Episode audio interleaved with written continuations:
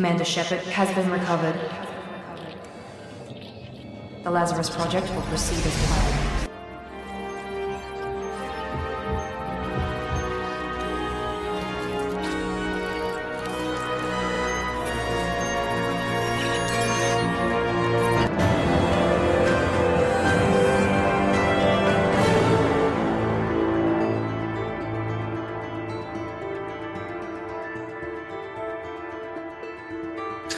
Welcome to the Lazarus Project podcast. This is episode 5, the Mass Effect podcast discussing its characters, lore, theory, and opinion. This podcast is recorded live in the Poppy 54 Gaming Discord server, so come join us there to listen to the raw, unedited version, and all the details can be found in the show notes. My name is Tim, and joining me as usual today is Manning, also known as that Cerberus guy, Hey, how's everyone? and also joining me is Kraig, also known as Chakwas or Takes to No Games. Hello. In this episode, we're going to be breaking down our top five most disliked characters. But first, it's the news. Welcome to Citadel Newsnet. I'm Emily Wong. Uh, so, everything the news headlines? I do. I've got it all in a big old Twitter thread by CD Projekt. And I do feel a bit cheap, sort of just going straight through Twitter. But, you know, it's straight from the horse's mouth. Um, so, one of the projects that CD Projekt Red has announced is they're calling it codename Hadar. And it's they, they describe it as an entirely distinct IP created from scratch within CDPR. Project is in the earliest stages of development, which means they're not developing it yet, but they're working exclusively on the foundation for this new setting. So it's I mean I mean this this first announcement is, you know, it's not huge. It's not a huge brand or anything. But um it's it's a it's a project they're working on. so I, I don't know if we have anything to say about um about that. I was just that that's always exciting news when a studio, especially one as big as CDPR, puts out that they're starting like a brand new project because like you know it's going to be like years and years down the line, but it is still exciting. But I hope just that it works out because there's been in like recent years, like remember like infamous the project Ragtag, that Star Wars game.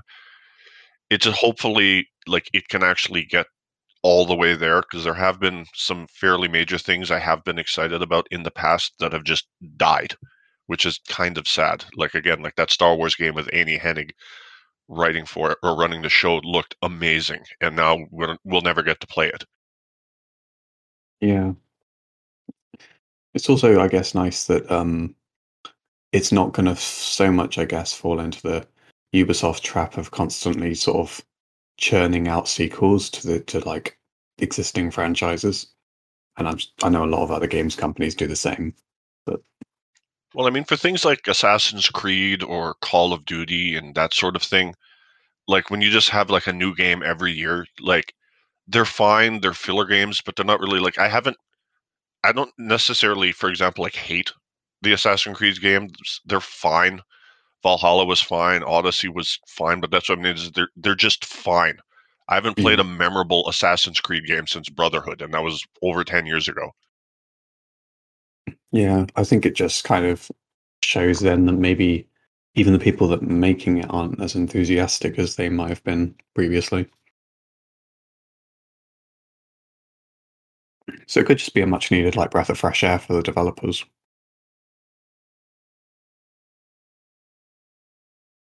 You got any thoughts, Tim? I, I just can't believe it. The amount of it, it just blew my mind when I saw that that thread with all these different games and all these different projects that are released within the next six years, apparently as well. I mean, I know they've, they've outsourced a load of stuff, haven't they? Yeah. So the next one's project code name is Sirius, and it's a game set in the Witcher universe. And it says it's created with support from CDPR. So I guess it's not primarily. Well, actually, it says it's. Um, give me one second. Actually, it's developed by uh, the Molasses Flood, which is a CD Projekt studio. So it's a sub- subsidiary of CDPR, I think, and it will differ from their past productions. So it's apparently vastly different or different in some way, offering multiplayer gameplay on top of a single player experience, including a campaign with quests and a story. That's quite a lot to digest. Yeah, I wonder what that's going to be about. And do you think it's going to be more multiplayer? It- well, in in the tweet it says offering multiplayer gameplay on top of a single player experience. So I don't know if that means multiplayer is going to be the focus, or if it's going to be a secondary thing and just kind of a pre-warning. I wonder if that means like what was it? Was it Assassin's Creed Unity where you could like have up to four people doing co-op in the campaign? Like you'd make you'd make your character and then just jump in with your friends and you'd be doing like as opposed to like traditional multiplayer like say i- like in the Mass Effect the single player versus the multiplayer. So maybe it would be like I wonder if that means like you can play single player but also your friends can jump in and help you in the campaign as opposed to again traditional multiplayer That would be interesting, yeah. Like a co-op experience, that'd be quite cool. Because it is it is still set in the Witcher universe. And it does have that single player campaign, so I could I can see that working quite well actually. and like the way you read that to me sounds like they're like it's in the witcher universe but they're trying to like distance themselves a little bit from Geralt and everything that happened in the first three games so and i was and again i hope i got the i hope it was assassin's creed unity i hope i didn't get the game wrong because everyone's going to laugh at me if i did What's quite interesting actually is this company from the pictures I've seen, they, they do come off as a little bit indie, but uh, they're working on something in the Witcher universe. So I don't know if that means, in terms of graphical quality, it'll be the same as the original Witcher three games. Witcher, the original Witcher trilogy. Sorry. sometimes graphics that are toned down a little bit can actually help a game though like not everything has to look like absolutely jaw-droppingly stunning and amazing i mean like it it sometimes like if you tone things down like i like stray just came out a couple months ago and it's like one my game of the year personally and it doesn't look like it's up because it's not like this huge big budget AAA thing that had 140 million dollars behind it. It was a smaller like double A indie thing, but it still ended up being absolutely amazing, even though it didn't blow anyone's explode anyone's head with its graphics. Mm. I think it'd be quite exciting actually if it ended up being um, an MMO or something, and you would have maybe um, schools as like the sort of the guild system. That would actually be very interesting, and I would play that. And again, like I said, with as far as like the graphics go, look at um, if they did go like the MMO route. I mean, just look at uh, SWOTOR. I mean, like even by 2011 standards, that game does, didn't look very good. But look how huge it became, and it's how huge it's still going on. Yeah, it would be a great sort of long term plan then, I guess. But it's just it's a actually yeah, it's an independent studio, they're like a subsidiary working on it, so it would work as like just a good long term thing then if CD P- Project is not you know heavily involved. I mean, have you ever, you guys ever played um, Throne? No, can't say I have. Not even heard of it. Have you not? It, it's it's the Witcher game, and it's it's basically uh, Gwent, but is it's like a table top down table kind of art style, different to what you normally used to play in. But it's really really good, and the story to it is absolutely fantastic, and it's completely you you battle in it, and the way that you move through the game is by playing Gwent, but it adds so much to the the backstory of What is this a mobile obviously- game? no, no, no. It's PC. I think you can play it. Probably play it on mobile. I should imagine. Is it like A uh, Final it's PC Fantasy? game. Not quite. No. No, because I was going to say I think it was Final Fantasy Nine that had like a really big. I forget what it was called, but there was a card game that was like like the key a key part to advancing the story. Um, I should. Well, I should imagine so. Sorry, I'm trying to. Um, oh, blimey. No, uh, yeah, And it's, it's, it's a it's a card game. Uh, yeah, like a you get cartoony kind of story bits in between, and uh, there's branching paths on on how you do it. And Geralt's in it. He, he has a little can. You can meet people along the way, and depend on who you've got in your party, and that depends on uh, what actions you can and can't take. And you have to travel. You basically get thrown out of your kingdom, and you have to build up your army, and then go back and go and take it back from the that's what the black one's called. Nilfgaardians. Yes, the Nilfgaardians come and, and kick you out of your, your kingdom by your actual your, your son portrayed uh 'cause you play as a uh, female ruler. And actually, there's a very small Easter egg. If you play The Witcher, there's NPC dialogue as you're running through the streets. I don't know if you guys have ever played Witcher One, No. but there's um, Not in a while. one people that you can speak to. She say she says about uh, Queen Queen Meve and how she uh, she's got like a massive uh, scar across her face. Well, you play Queen Meat Meve Meve Meve. You actually see that part where she gets um, disfigured in the game. I was like, oh, it's a, like a really nice, very small thread. Actual main series of The Witcher. But gone on a massive tangent there, so I do apologise. So Thronebreaker is directly tied, like it is in, involved in the Witcher universe, like CG, like it's official. Like Yes, a project. yeah, right? it's like a yeah. So it's proper canon then, and not just like a quote unquote prequel. It's yeah, it's a prequel to the game. So Black Rayla is actually White Rayla in the game. It's before she changes. Yeah, it's all set before The Witcher One. Interesting. Right. So the next one. Oh, we've still got still still got a few. Right. The next one is Canis Majoris. It's a full-fledged Witcher game, separate to the new Witcher saga. It will be developed by an external studio headed by experienced developers who have worked on past Witcher games. So is this the the do you think this one? No, because um, the, the the cat image was used when they announced the. Well, actually, they announced the next Witcher game, didn't they? They didn't say that that was actually the one that's part of the trilogy, didn't they? And I mean, again, I suppose everyone, or at least we're assuming it's the School of the Cat, but I mean, I guess it just literally could have just been a cat. Yeah, but it's. I, I, I think I saw a video speculating that it's possible that the new trilogy could focus on Ciri, and this game could kind of offer some closure on Geralt a little bit more in some some regard. But obviously, that's just speculation. I mean, that's what we're doing right now, I guess. But See, I don't know. I'm probably going to be in the minority here. I mean, like, don't get me wrong. I really, really liked Ciri, but having said that, I don't know if I'd want to play an entire trilogy as her. Hmm. No, I don't think I would either.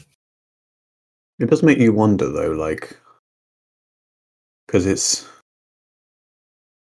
yeah, it's it's it's one of those ones where I guess it's hard to really sort of weigh in ideas on this one. It's kind of, it's interesting, and it's it's it's interesting that they've actually, like, it feels like there has to be something heavily like involved legacy wise if they're bringing in uh veterans. Like they're bringing in experienced developers for this project I mean, I guess it's just like to use a Mass Effect analogy, it would be like if BioWare put out like I don't know if you'd want to call it a DLC or but if they made like one game where it was like you played as Jacob and it was all about the whole thing where like how he met Miranda and how he joined Cerberus and then how they say they stopped that uh I think it was a Batarian plot to poison everyone like that would be fine and awesome but I wouldn't want to play like a trilogy as Jacob. yeah. They did they did make that game. Yeah, but that was like a two dollar mobile game, wasn't it? Yeah, but it is exactly that story. No, no, but I met mean, if they made like a proper like AAA version of it, like that would be fine, and I would play it. But I wouldn't want to play like a whole trilogy as Jacob. Yeah. It's just like I love Ciri. Like, don't get me wrong, I really, really, really, really like her. I just wouldn't want to play three games as her. Okay, fair enough Oh, I can't hear anything now. here's a question though like if you were going to play a Witcher game where you weren't playing as Geralt, who would you play as? Or who would you like to be playing as? I would love to play a game where I get to play as Letho, Kind of knew you were Or- going to say that. or as you were alluding to earlier, like if I could like a customizable thing, like a Witcher MMO, I would probably stop playing SWOTOR and just switch to that. Mhm. I also wouldn't mind if they just use the music from Witcher Three as well, just because I I do love the music in that in that game. But yeah, I agree about that. MMO being quite a cool thing. Do you have any thoughts, Tim, about the experienced developers working on a separate game? Um, not really. Not not until I see some something coming out of it. Wait and see, really, if Mhm. it's going to be any good. You never know. It might be brilliant. After Yeah. all, um, there was City yeah, the uh, KOTOR two, which I think is a lot better than KOTOR one, and that's obviously a different. Well, I think there's also a lot of a lot, a lot, there's also a lot less pressure, I guess, if it's an independent game. Yeah, It's not tied to the tri- trilogy. It doesn't have to have links necessarily. I think too, you have to take when they say quote unquote experienced people are working on it. I think you have to take that with a grain of salt because I mean, like they're going to say that about everybody. They're not going to say we just hired some guy off the street to do this. I mean, they're not going to do that. They're going to prop it up and say every everyone is super duper experienced. Yeah, but in this case, they did say developers who have worked on Witcher games in the past. I mean, yeah, that's true. But again, I just whenever I see headlines like that, I just maybe I'm cynical because I'm 39 now.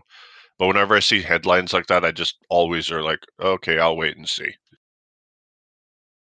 I guess that's all we can do. Right, so there is one last announcement in terms of the Witcher universe, and then we've got one more about something else. So the next one is called Codename Polaris, and that's the next installment of the Witcher series. That's the cat one, then, right? Yeah, I, I, I, I would believe so. And it says it's in um, pre-production. And yeah, as, as we previously discussed, it says we aim to release two more after Polaris, creating a new AAA RPG trilogy, as we kind of already knew. well, what do you have? Do you, do you guys have anything to say about that? Well, again, like I'm super excited, and like we mentioned, like I think we we went on for what the better part of thirty or forty minutes last episode talking specifically about that. But I guess to summarize, I mean, like it'd be super exciting, and like I said, it would be interesting playing as someone from the school of the cat. Like if you were, if it was somehow like working around towards something where like you were opposing to Geralt opposing Geralt, so it would be like you'd almost get to play as an antagonist because you're supposed, I guess, apparently in the school of the cat. Mm. yeah, yeah. I'm, I'm the, the continuing with the the Witcher franchise. I'm glad it's not Okay. just ended with the with the Witcher three.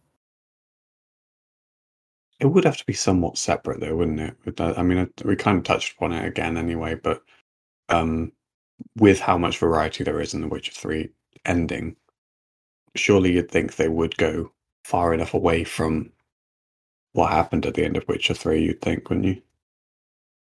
As long as I can have a horse that can fly. That was the biggest issue with the Witcher television series is the horse never glitched out and started flying. All right. The last one is the next Cyberpunk game called Codename Orion. It will take the Cyberpunk franchise further and continue harnessing the potential of the dark future universe. And they've also announced that it is going to be in Unreal Engine as well. Unreal five. Yes. But is Keanu Reeves going to be in it? That's another question, isn't it? Um, I'm not entirely sure I would want him to be. Like, I like Keanu Reeves, but I haven't. Maybe I need to give him a bit more time in that game, but I'm playing it through now and it does. it does feel a bit like he's not used to sort sort of voice acting gig. I admittedly need to play that game more too, because like when it first came out, like I was obviously super excited for it, but then it was like a broken mess, so I just stopped playing, and only recently kind of went back to it a little bit. Yeah, I've, I've only just really picked it up. At I will say, since I've given it more of a chance, I've started enjoying it. But I, sh- I, sh- I sh- like so hope that they make the journal better in the next game because it is so useless. I think the one thing they definitely need to do in the next game is make it so, like it make it so like, uh, it, like when you pick, I'd like what whatever you pick of the first three, like your quote unquote backstories. I mean, it kind of changes the intro a little bit, and then there's some different dialogue here and there, but essentially you're still playing the same character no matter what which one you pick. So like to have things that actually felt distinct would be nice. Mm. Also, I didn't quite realize that my backstory integrated into the main story until it did. Like I, I actually had to look it up to realize that I wasn't playing my backstory anymore because I was doing the Street Kid, and it sort of fit quite naturally. But it is actually a short backstory, isn't it? Like it doesn't play out for very long at all. I knew you were going to say that you picked Street Kid, by the way. Hmm. It just seemed quite natural to me. Like it seemed like the better fitting one to the story. I went Nomad, and I'm guessing Tim picked Corpo. Um, I started on on on that, yeah, but then I uh, I changed my mind and went um, Street Kid. Who's his family? Doesn't have one. He was raised on the streets. It's just like the Earthborn backstory for Shepard. What's the name of the gang that Shepard was in? If you picked that back, is like the Cardinals or something. Something like that, yeah. No idea. There is a um, backstory mission, though, isn't there? About that. Well, every backstory has its own unique mission. Yeah. There's the girl on the docking bay that you have to like talk down from committing suicide. And then there's the drunk guy if you pick Spacer who like you have to talk to your mom about him and then convince him to get help. I don't think I did. I don't think I've ever seen that one.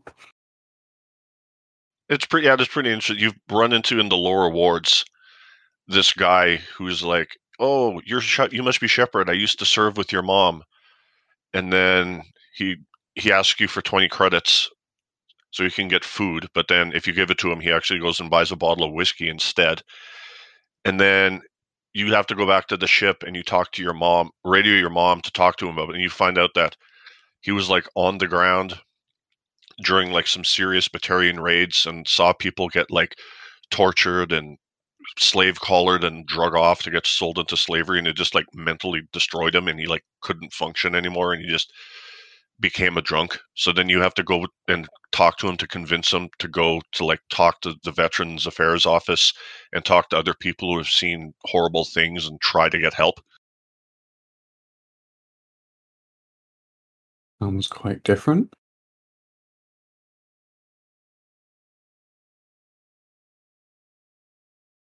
But yeah, going a Chris little bit Kraig's back playing to- spacer next time Yeah, I guess I have to.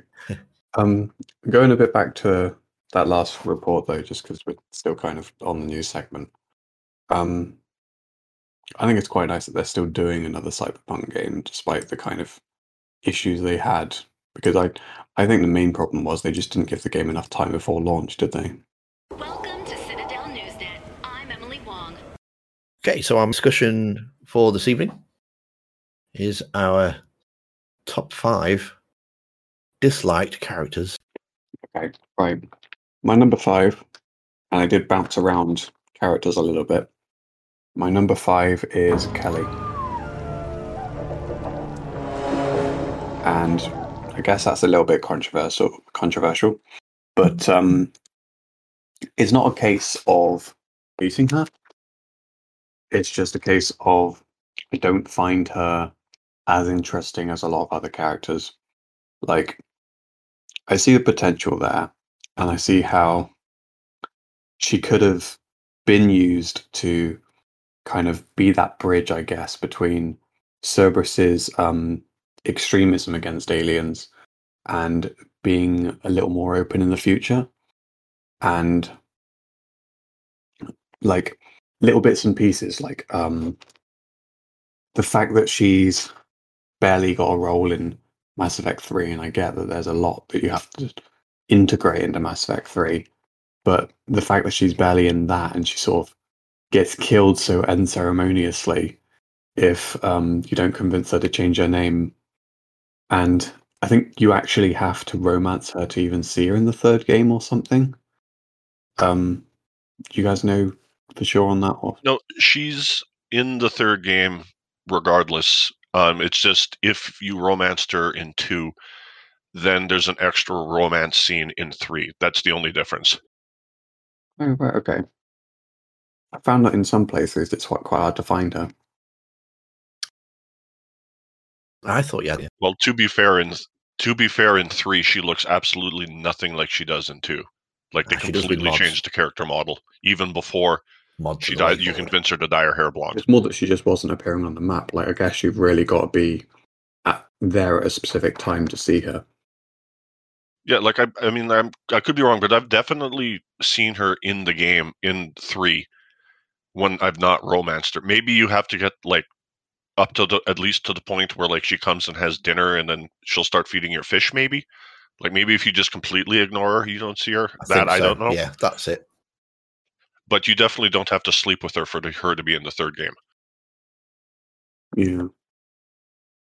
I just I just kind of see her as a bit of a missed opportunity really. Like she doesn't really open up about her family or anything. Like you don't she doesn't really give you enough reason to care about her besides the fact that she's a little bit friendly, you know?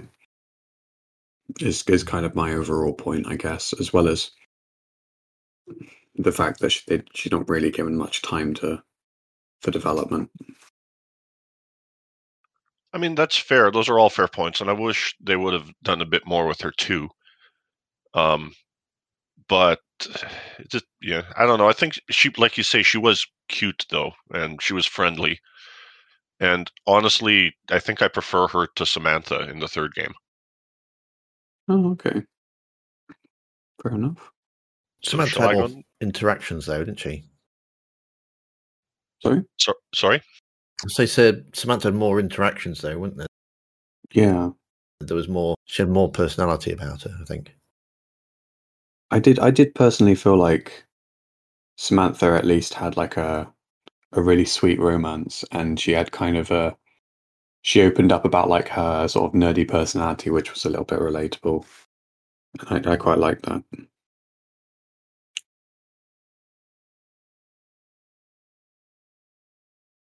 Um I think they could have done a little more with Samantha too, but yeah, tho- that's a fair point. Although one thing I will say about Kelly is that I'm not really 100% sure like what they were trying to do with her character because like she comes across as like I don't know if shy is the right word, but like maybe a little introverted. But she is open and friendly. But then if you do romance her, you find out like at the end like she's she's just like completely the polar opposite behind closed doors. That's another thing as well, isn't it? Because you know, there's a point in two where you've got to choose between saving the lives of your squad mates or the lives of your crew. You know, going straight for saving your crew at the collector base or building up the loyalty with your with your team. And you know, they've really got to nail it and sort of hit it perfectly to make that a difficult decision. And I don't think it was a particularly difficult decision. I mean, I like Ken and um, Gabby. Gabby. See, I, I struggle to remember their names though. Um, but um, you know, I I wouldn't choose them over my squad. And Kelly, if she was done a lot better, could have factored into that a little bit more as well. If I really wanted her to live, you know, the only reason why I do the game, the uh, missions in a specific order now, is because I like to embrace all the content in Mass Effect 3. I don't really care that much about Kelly in, in terms of, you know, rushing to the collector base to save her. If you really want to do something fun in your next playthrough, is I forget exactly. I think that you have to do one extra mission before the collector base, and then you can save Ken, but Gabby dies, and then he's like clinically depressed throughout the entire third game. I have done that before, and I didn't mean to, but it was it was really quite that. sad. it's really quite sad, to be honest. It, it, uh, I, I do love that that's still an option, though. The fact that that's possible, it's just a testament to the to the game writing, and yeah, the, the, the whole choices matter thing that Bioware's really tried to to hone in on. I will say, while I agree with you that obviously no one in their right mind would like launch a suicide mission until they were 100% ready, I will say that I do think Kelly is worth saving. Like, like the scene when she like literally melts is like super kind of disheartening and like I do feel a little bit bad. I mean, like I, I think she's worth saving, but I would, like you say, make sure my team was 100% ready and before and like and if that means she has to die then she has to die but i think she is worth saving if you can Yeah, I'm not saying I want her to die. I'm just saying that if I had to choose between the loyalty of my squad, there's that ruthless calculus again yeah. So, um, who's going next with their number five then? Go on then, Manning. okay so i struggled with this one a little bit because i felt bad putting her here but in the end i feel like I, she deserves to be here and my number five is ashley I hope the Reapers send you to hell. and Okay. it's just i initially like when i first played the games like i absolutely hated her like words can't describe it like i would intentionally save her on Virmire just so i could kill her in the third game because the nuke was too good for her and admittedly i've softened i've softened towards her a lot over the years and i know do know she a does have some, good. yeah, I, I legitimately at one point felt like that. And but I have I admittedly, want to shoot myself. yeah, like I literally, I'm not even kidding. I would save her just so I could kill her. The nuke was too good. But um, like I said, I have softened towards her, and I can appreciate how she does grow from like the super space racist in the first game, and then in the second game, she gets so hung up on Horizon about you being with Cerberus. It's like it amazes me if you bring Garrus on the mission to Horizon, he'll even say like he'll be like Jesus Christ, Ashley, you're so wrapped up with Cerberus that you can't even accept the fact that something else might be going on.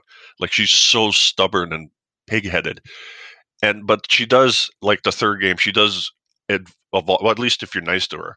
But then in the third game too, like she doubles down because on Mars, even if you're nice to her, she still spends the entire mission on Mars, just every five seconds. What you were with Cerberus? Why are they here? What's this? What's this? I'm like, just shut up. Like it's not, I'm not with Cerberus anymore. I'll argue with that. I quite But- like uh, Ash. I always date her if I'm uh, male shep. I mean, Miranda. I mean, I she's usually- um, she's, To be she's fair, I usually cheat on her with a Miranda. A lot. A lot of people don't like how she looks in three, but I actually, I, I am a bit biased because I played three first, but I quite like her look in in three. I think it's supposed to be because she, it's not very military, isn't it? It's, she wouldn't have her hair down. Yeah, But yeah, I quite like her look. but I was quite um. I'm I'm pretty sure when I when I first in my first playthrough I romanced um Ashley just because she looked good would be the best way of putting it. She she's um yeah she's she's got she a good quite attractive. yeah it's it just feels weird to say when when you're talking about like a character with I don't know uh, graphics or whatever from 2012. but yeah, yeah, she looked good. But um, I don't know. Do you, do you not think like the she she she at least has a bit of an arc, doesn't she? From like being less of a space racist to you know um being a bit more open in Mass Effect Three. Oh, I know. And like I said, I've softened towards her greatly over the years. And I do appreciate her arc, how she does become more open and like how she says that like she considers Tali like kind of like her sister and this and that. And she's like definitely evolves from being like so hard and stubborn. But it's just there's just certain little quirks about her that just always annoyed me. That's that's fair. Yeah. So is it more of just a case of um you had to pick someone as well, partly? There were a couple I was thinking about, but then in the end, I was like, I'm going to put, I think I have to put Ashley here just specifically because, like I said, at one point in time, like I mentioned, and I know Tim laughed, but it's like, I thought, I literally hated her so much that I thought the nuke was too good for her. So I'm like, yeah, if I had, even though that was a while ago, if I even had that feeling at all, she has to win out over who the other two people were. Mm. So did you prefer Ashley to her then? So what am I talking about? Um, so did you prefer Kaidan to her? Well, I think I'm guilty of being a man. So the first time I played, before I even really knew anything as much about them as I did, I'll admit that I picked Ashley. I saved Ashley over Kaidan because Kaidan wasn't a hot girl. But I now have, after all these years, I honestly couldn't tell you if I preferred one over the other. I think they both have so they both have annoying quirks, but then they also both have redeeming qualities. It's just my and after my my initial hatred for Ashley was just what made me have to put her as my five. Mm. I guess I guess it just kind of suffers from the fact that either Kaidan or Ashley can be dead. Like it's harder to to write a character when you know two quite different characters can be involved in the, in the story. You know, you've you've got so much to worry about as it is with this with the third game. I will say I did find it a little interesting how, in a way, in the third game, Kaidan and Ashley's personalities kind of flip a little bit. And she ends up being the one who comes across as a little more soft, and then Kaidan's the one who's a little more rough around the edges. Like, especially if you romance them, when you go see them in the hospital, Ashley will even she'll understand like she'll make cracks like that oh you cheated on me or whatever blah blah blah but she'll she's more understanding to the fact that she was standoffish and she understands why you might have slept with someone else whereas Kaidan is the one who's like I can't believe you did that how could you do this to me and I just want to be like dude you called me a terrorist on the Horizon and then walked away what did you expect Yeah, and also it's been two years. yeah exactly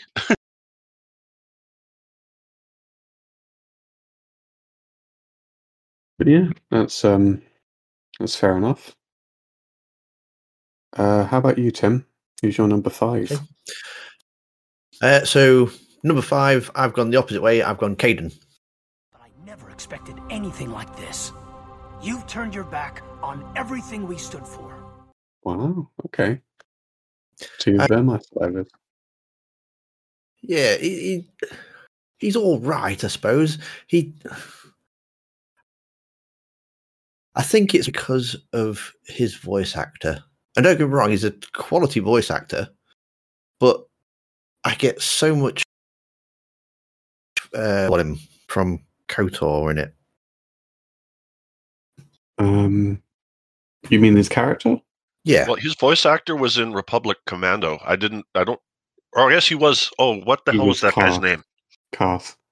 Carth, Carth, that's it Yeah, and because Carth is such a white baby in Kotor, as soon as I hear his voice, I just think, oh god, I don't want to listen to you.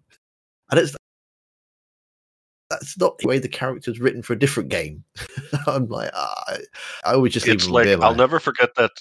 What's the name of the the Twi'lek in Kotor with the big Wookie? That's mission. mission? Mission. That and th- there's a if you go like full dark side, and then like at the there's a part where mission is trying to like convince you to like change, and you're like, no, I'm dark side now, and then Carth literally just runs away and abandons mission, then leaves her to die.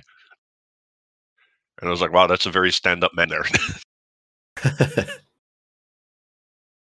so yeah, so really, Kaidan himself, because if if you actually, you know, his his story arc's quite quite good. Apparently, I've never actually romanced him uh, as a female.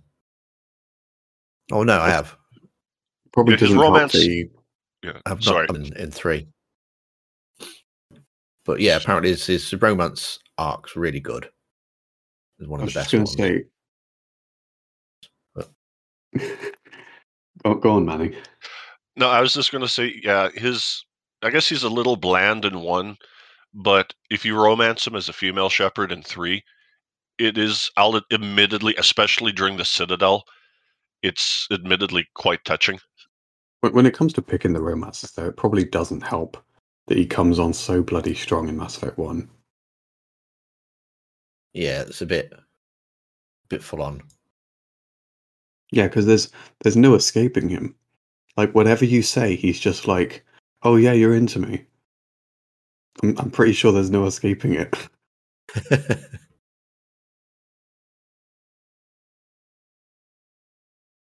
so yeah, that's my my number one. Uh, so no, sorry, my number five, isn't it? Yeah. okay, Kraig. Uh, or My number four is a character that kind of just suffers from being very bland and boring. He has some importance, I think. Like he could have been way more important though. And he just suffers from a severe lack of dialogue. And his name is Exo Pressly. Exo Pressly stands relieved. And ah, I like Pressly. yeah. He's just he's got no conversations though. you just you can ask him those stupid investigate questions and then that's it. And then what? There's like a, a very short line that he gives at the end of um the final mission in one and he's just saying there is no other landing zone and blah blah blah blah blah and it's like good to see you can still talk because I've not spoken to you since the game started. And yeah, it's just like I'm supposed to care when he dies in Normandy blowing up. Murdock. I don't. Murdock. Uh, from the A team, it's the the uh, actor that plays he plays Oh right, okay. Well, that doesn't matter. Barkland uh, Murdock in That doesn't matter. That doesn't matter because he It doesn't say anything. Murdock was ace. Murdock was Okay. ace. Yeah, I knew he was Reg Barclay. Okay, but he still hardly has any lines, and he still gets killed at the start of the second game, and still, you expect me to care about him. Do you not find though when you do the mission in Mass Effect 2 on Alchera where you find his data pad and you can I, like, I I do I do agree that the whole like datapad thing does have some redeeming qualities there, but it just it does feel a little bit cheap that something like that was just done in a datapad, like showing that he's overcome the prejudice of aliens and everything is nice, but it's just not enough when I've hardly spoken to him, you know, and hardly learned anything about him, about his family, or about you know any reason to care about him initially before he dies. Yeah, yeah. It's uh, it was sort of a bit forced, I suppose. Like the wording in it. like I actually I spoke to my um well I spoke to a friend of mine um quite recently and um she completely forgot that he existed like she read that datapad and she actually thought um she actually misread it and thought she was reading Ashley's log or something in the wreckage And it's just like, yeah, it goes to show really she didn't she forgot that Pressly exists and I completely understand that. I mean, to be fair, they both Ashley and him both have similar personalities, so I could see someone making that mistake. Yeah. And, you know, in some ways if um Ashley was the one who died on Virmire, it might be nice closure to have her have that datapad instead. Uh from writing a journal or something before she died, I don't know. But yeah. Yeah, that's that's. Uh, do you guys have any thoughts on my little rant there about just Pressly being underused? I mean, I agree, and it's it's. I feel too, like you say, like just because I wanted like experience when I do the playthroughs, I want to experience everything. But I sometimes I feel like I have to force myself to talk to him because, like, man, I don't really want to talk to you. Yes.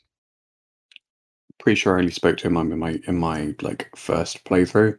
In fact, I might have even like missed him by accident in my first playthrough of one, and then in my second playthrough I spoke to him, and I never spoke to him again.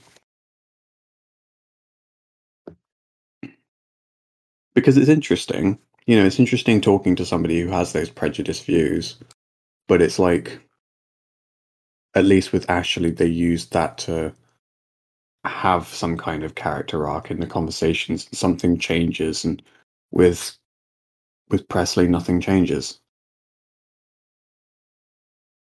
No, And I will say it was a little Yeah, yeah. anticlimactic to just find out that his views, like, it would have been interesting in the first game if it was similar to like how Ashley is in the third game, where you could see like some growth from him, but just to like find in a DLC, just find like a data pad and like read a couple journal entries seemed like like you say anticlimactic.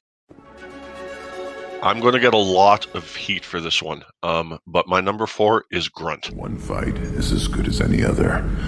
Might as well start with you. Ooh, why is that? I just feel like he literally adds nothing to the game. He's super immature, has like no self control. He's basically like he's an idiot. It's like he reminds me of like Steve O or Bam Margera. It's like he's literally a jackass character. He's just he's big and he's there, and I feel like they just needed a Krogan. Fair enough. Yeah. To be fair, I would have preferred to have uh, the Doctor.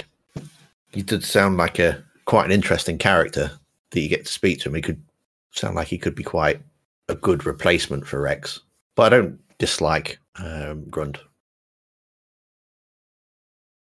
I, I, I, I mean, I don't think it's fair to say he offers nothing because you do at least learn a little bit about like Krogan puberty, basically, with how he's going through that kind of um angsty teen thing going on. I mean, and that's fair. And I guess to say I can't stand him might have been a bit harsh. It's just I just generally just I barely use him because I mean, like he just I feel like he just does nothing and he's just exists because they needed a Krogan. Did you did you did your did you at least grow to care about him any more in three? I mean, a little bit. I mean, like his sacrifice is pretty cool. And oh, and another thing, real quick though, is just he has like the dumbest loyalty mission. It's like you just stand there and shoot things for five minutes. It's, I mean, like I guess you could say like fighting the Thresher Maw was cool, and then like an interesting set piece. But there's so many other moments in the game that are like it's just like his his loyal. Other than Jacobs, I think Grunt has the worst loyalty mission. Yeah, it doesn't seem particularly interesting. Like, yeah, and it's just one big arena, really, isn't it? So I can understand that. I like the fact that I've only ever taken on a Thresher Maw in the Mako before that point, and then you're like, okay, now I have to go and shoot this thing, do I? So that was that was quite cool. But yeah, it's not overly that that great. I mean, if you have the cane, even on insanity, you can essentially, if you have good aim, you can essentially kill the Thresher Maw in one shot. So my four is Jenkins. That is Main- a very good choice. It's I forgot about him. because yeah, he, he he starts off. You get to chat with him right at the very start, and he's he's acting like a child, and he's all hyped up. And then I get if they were going to kill him off, he if he was he's a red shirt basically, isn't he?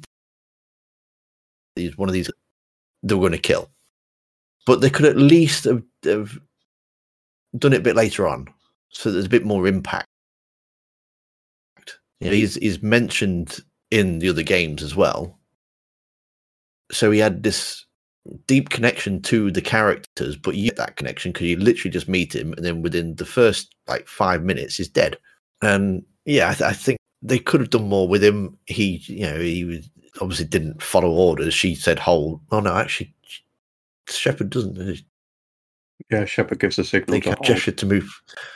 Yeah, but then doesn't Shepard say move up, and he shot, Yes. and it kind of rips right through his shields, but then it doesn't rip through your shields, even shields. I guess that could have just been done better in general, though. Like um, Shepard dealing with the fact that it was they made a mistake in that moment and somebody got killed.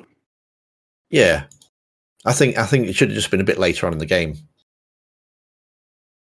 Even if you injured or something, you couldn't take him out again, and then you kind of have a few more interactions with him, and you kind of get a bit more of a a personal connection to him. Amy goes out, he goes and does something stupid, and then gets himself killed, and you're like, oh, it would have it would have hit home hit home a bit harder. I think it it's you kind of meet him, and then he's dead, and that's it.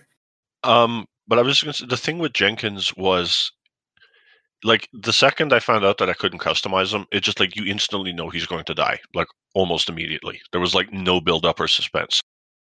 I think it's it's only his helmet you can't take off, and it you can actually assign him some points and stuff, but you can't remove his helmet. I do think it's funny because I think I've seen playthroughs where people will spend time like customizing his skills or something. Just for him to get killed in the first interaction of any, any enemies. Which is a bit sad, really. Mm, People dedicate that time without realizing. But as you say, would have meant more if it happened a little later. My number three was originally a character that would please Manning, but now it's a character that will not Win. not so much. yeah. but now, yeah, it's a character that Manning likes, so he won't so much like that I put them here. Uh, my number three is Morinth. End of the line, Morinth. And they call me a monster. So I, I, I, I picked Morinth because she was a, she's a sidelined companion, really. You know, she suffers from the fact that really not many people are going to pick her as her as, as the companion replacement for Samara. And I do, I will also would also And I, argue I have that- never done it. Considering how high your renegade bar needs to be to even have the chance to recruit her, I bet you a lot of people don't even know that you can. Yeah, there's that as well. But also, sort of like the Virmire survivor situation. Just the fact that she can she can live, or Samara can live, just means like a little less time. I think is spent on conversations with either of them, like either Samara or Morinth. And yeah, I mean, both characters suffer for it, but I think whilst originally I did have Samara somewhere on this list, I just kind of felt like Morinth still still lures people into in, in clubs to have sex with them and murder them. And that's still pretty morally messed up. So I just kind of thought I'll go with her. And the fact that, you know, just as a character in three, she's really done dirty as well. You know, she's not given the opportunity to grow or develop in any way. And she's just the same person, except, well, except, um, she's not the same person because she is a banshee. um, Yeah. I think the thing though, like, I mean, the whole sex thing and killing people, though, I mean, like, it's she's basically like she's literally a space vampire. Like the name of the ship she escapes Ilium on is literally called the Demeter, and which was the name of the ship that brought Dracula to London in the 19 or 1897 original Bram Stoker novel. I mean, like that's a little on the nose. But I mean, it's just it's a. I think this like yeah, it's like oh yeah. I guess I would ask you the whole yes, having sex and killing people thing is bad, but I mean, like, do you think when vampires do the same thing, like, who's a contemporary vampire that people like? But I mean, like, they still drink blood and kill people and use sex to their advantage. Dracula's wife? I don't know. I'm just there's a lot of vampires in popular culture people seem to like, but I mean, like, they essentially do exactly what she does. The thing is, though, vampires need to drink blood to survive. Morinth doesn't need to have sex to survive. No, but she can have sex to become more powerful. I mean, like that's a, it's an interesting proposition. I mean, like if, like if you had that ability, like say every, even if it wasn't sex, it's just like if you did something, then and then every time you did it, it made you physically stronger, faster, smarter, whatever. I mean, like, wouldn't you'd be tempted to do that too, wouldn't you? Not really. Not. I mean, I, I, yeah. I mean, yes, I'd be tempted. Actually, I can't say. Oh yeah, I'd overcome it. No, obviously, I'd be tempted. it's supposed to be like a drug, though, isn't it? Yeah, she gets it's, it's addictive for her.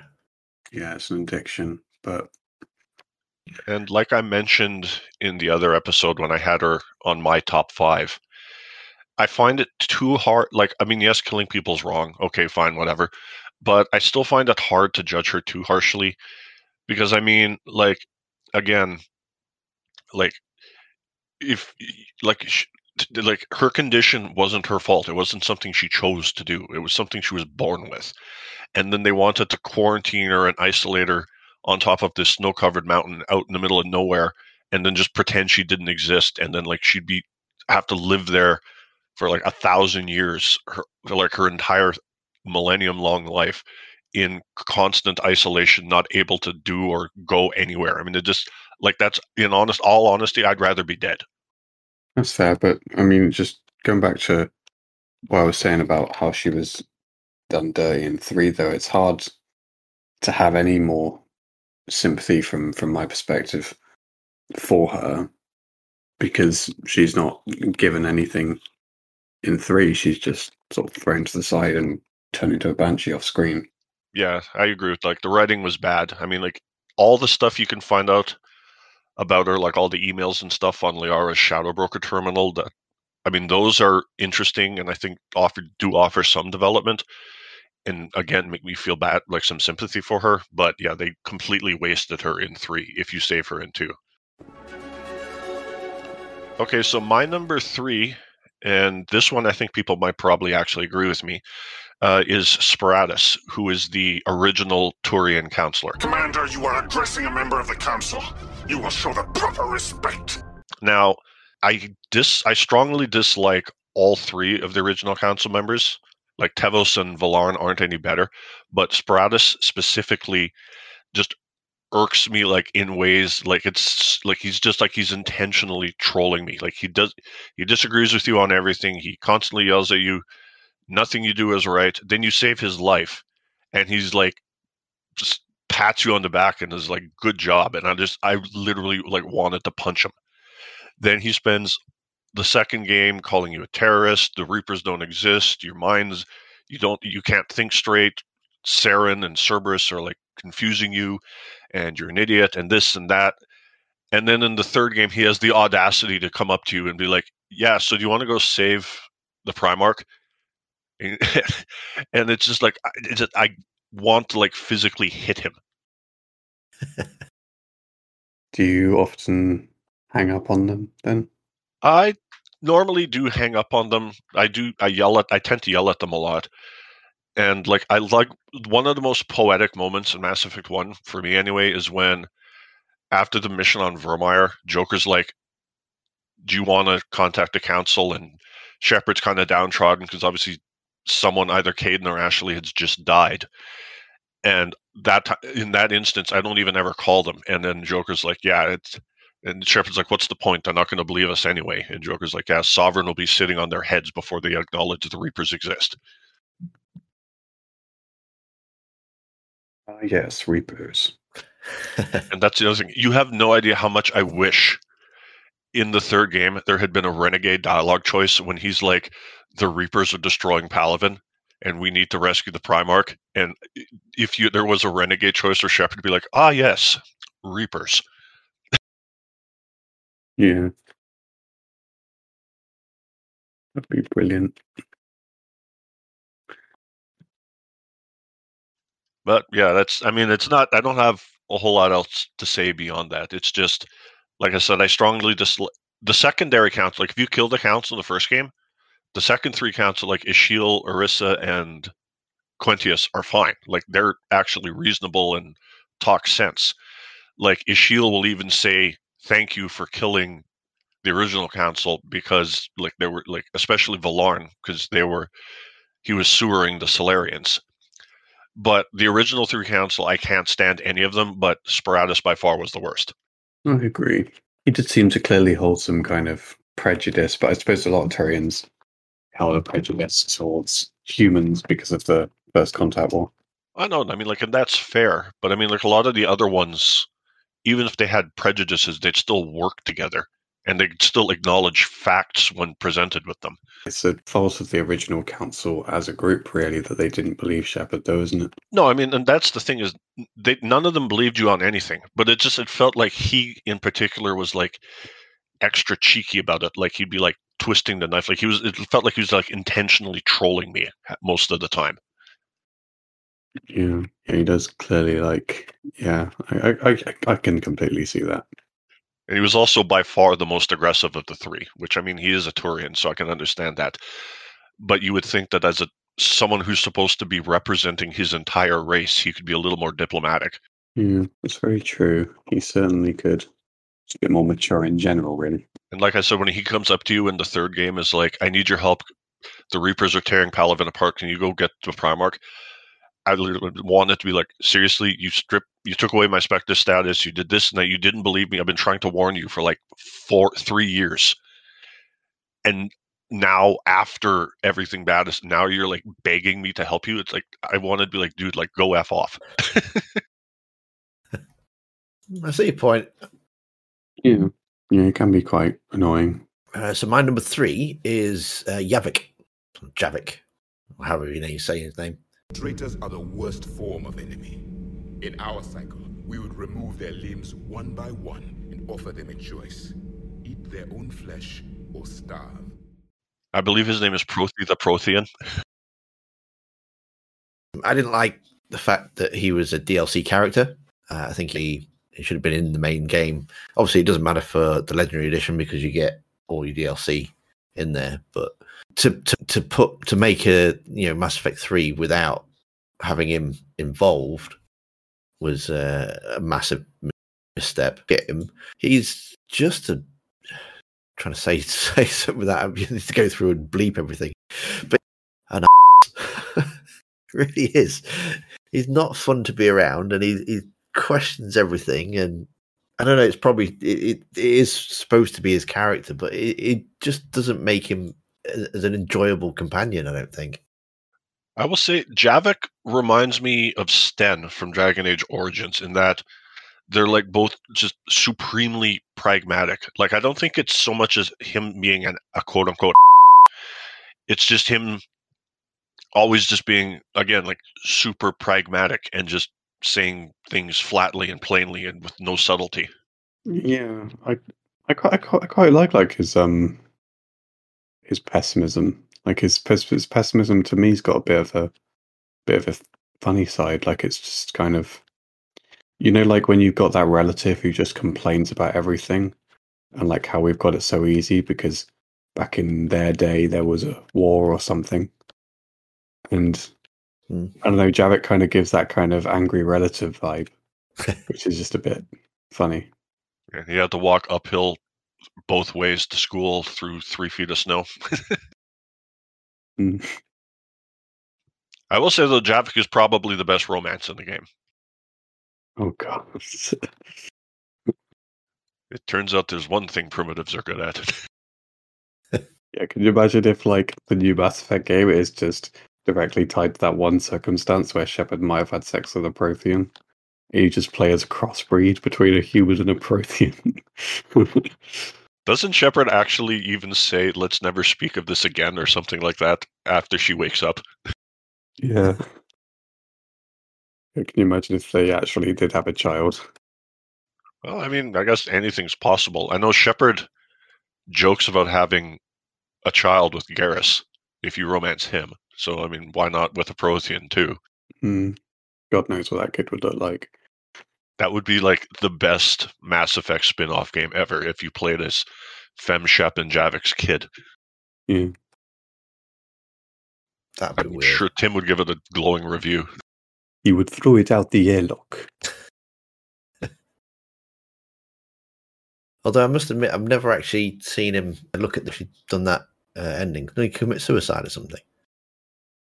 Yeah, if he touches the shard, he commits suicide. He tells Shepard in London that after the Reapers are gone, he's going to go find where his people are and then join them. I don't mind that though. It's not just a, oh, I'm going to go kill myself. It's like a, I'm going to be put to rest because I feel like that's where I'm supposed to be.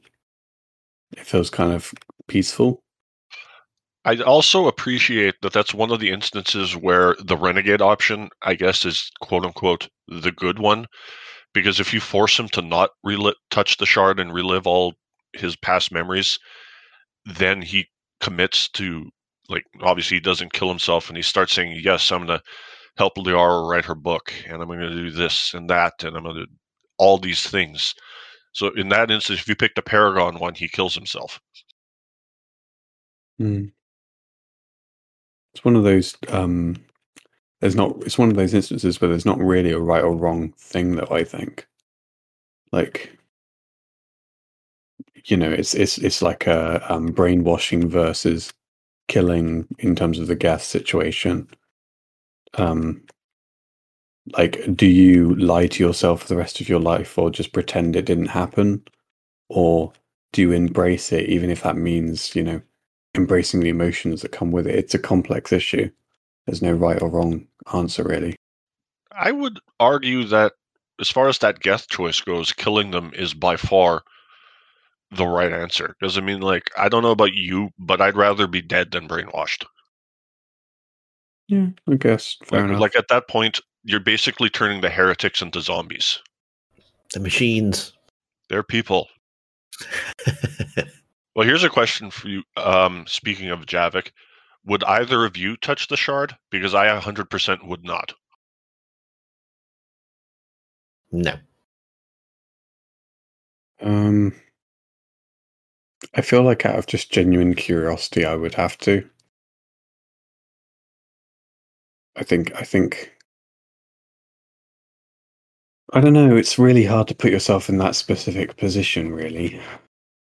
But yeah, I, I, I can understand that uh, your feelings towards Javik, though, Tim. Like he, he certainly, you know, as well as well as the points you made, suffers from being shoehorned into the third game as well. Yeah.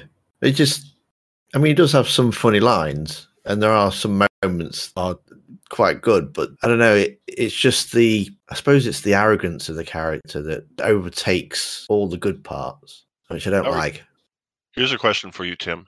If this were a list of your top five least favorite Dragon Age characters, would Sten be on it? No, because Sten's different.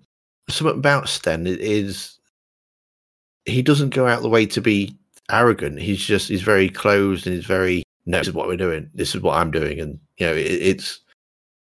You try to speak to him. It's like why? Why do you care? It, it whereas Javik is Javik, whatever however you say his name.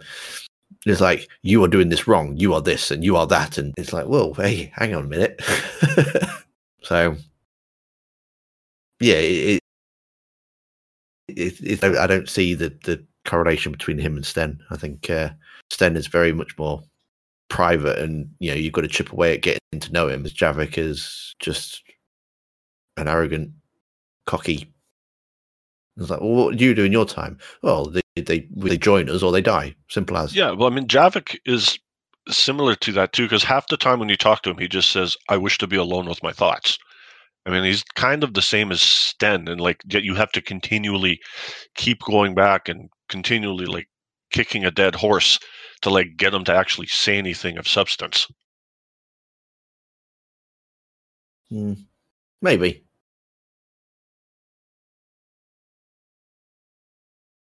But I mean, it just I always thought they were similar because it's like in the the Mage Tower mission in Origins, if you have Sten in your party with you, when you get to the part where the Desire Demon is has mind controlled that one guard, or in you're like trying to like fight her and to save the guard, and Sten's like, why? If he's that mentally weak, just leave him.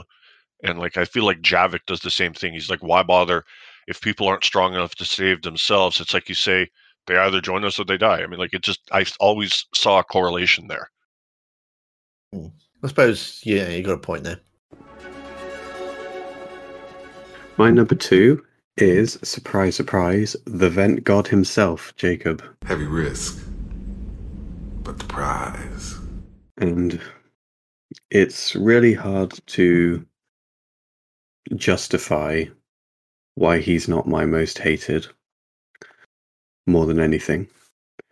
But, you know, there, there's just really strong reasons behind my number one. So that's kind of the only reason. But basically, Jacob's just kind of, to me, he's set up to be a more important character than he kind of becomes later in the game. Like, when you first interact with him, he, he kind of introduces you to the new Mass Effect 2 world, if you will. Like, you know, you ask him all these questions about waking up in the Cerberus base, and he tells you everything that you kind of missed, or tells you some bits and pieces at least, and kind of alludes to like the Illusive Man or to Cerberus. And I don't know, he just seems like he'll be like a stand up guy, especially because he cares about like your your health and whatever. Like he's defending you against Miranda when Miranda's all like, oh, yeah, let's run tests on him and whatever. But then later, or not even that late into the game, Miranda becomes a way nicer person. And Jacob's just kind of sidelined to, I don't know, just being very closed off about his personal life. And it's just like, I don't know, it's like the game's trying to find ways for you not really to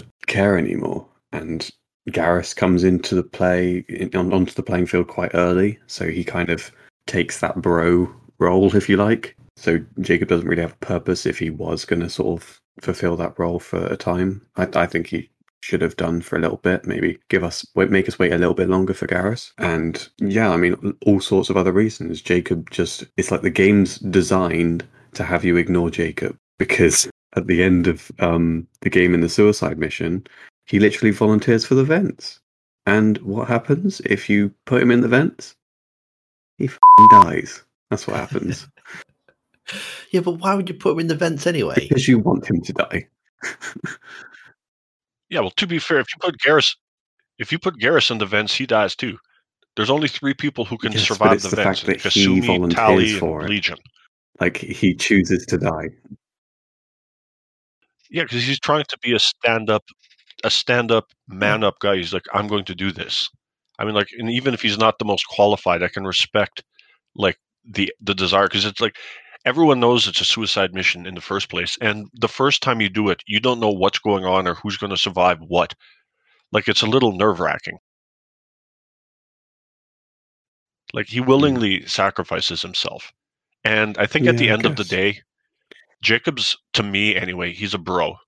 And I think he just more than anything suffers from bad writing and literally the stupidest loyalty mission anyone could have possibly imagined.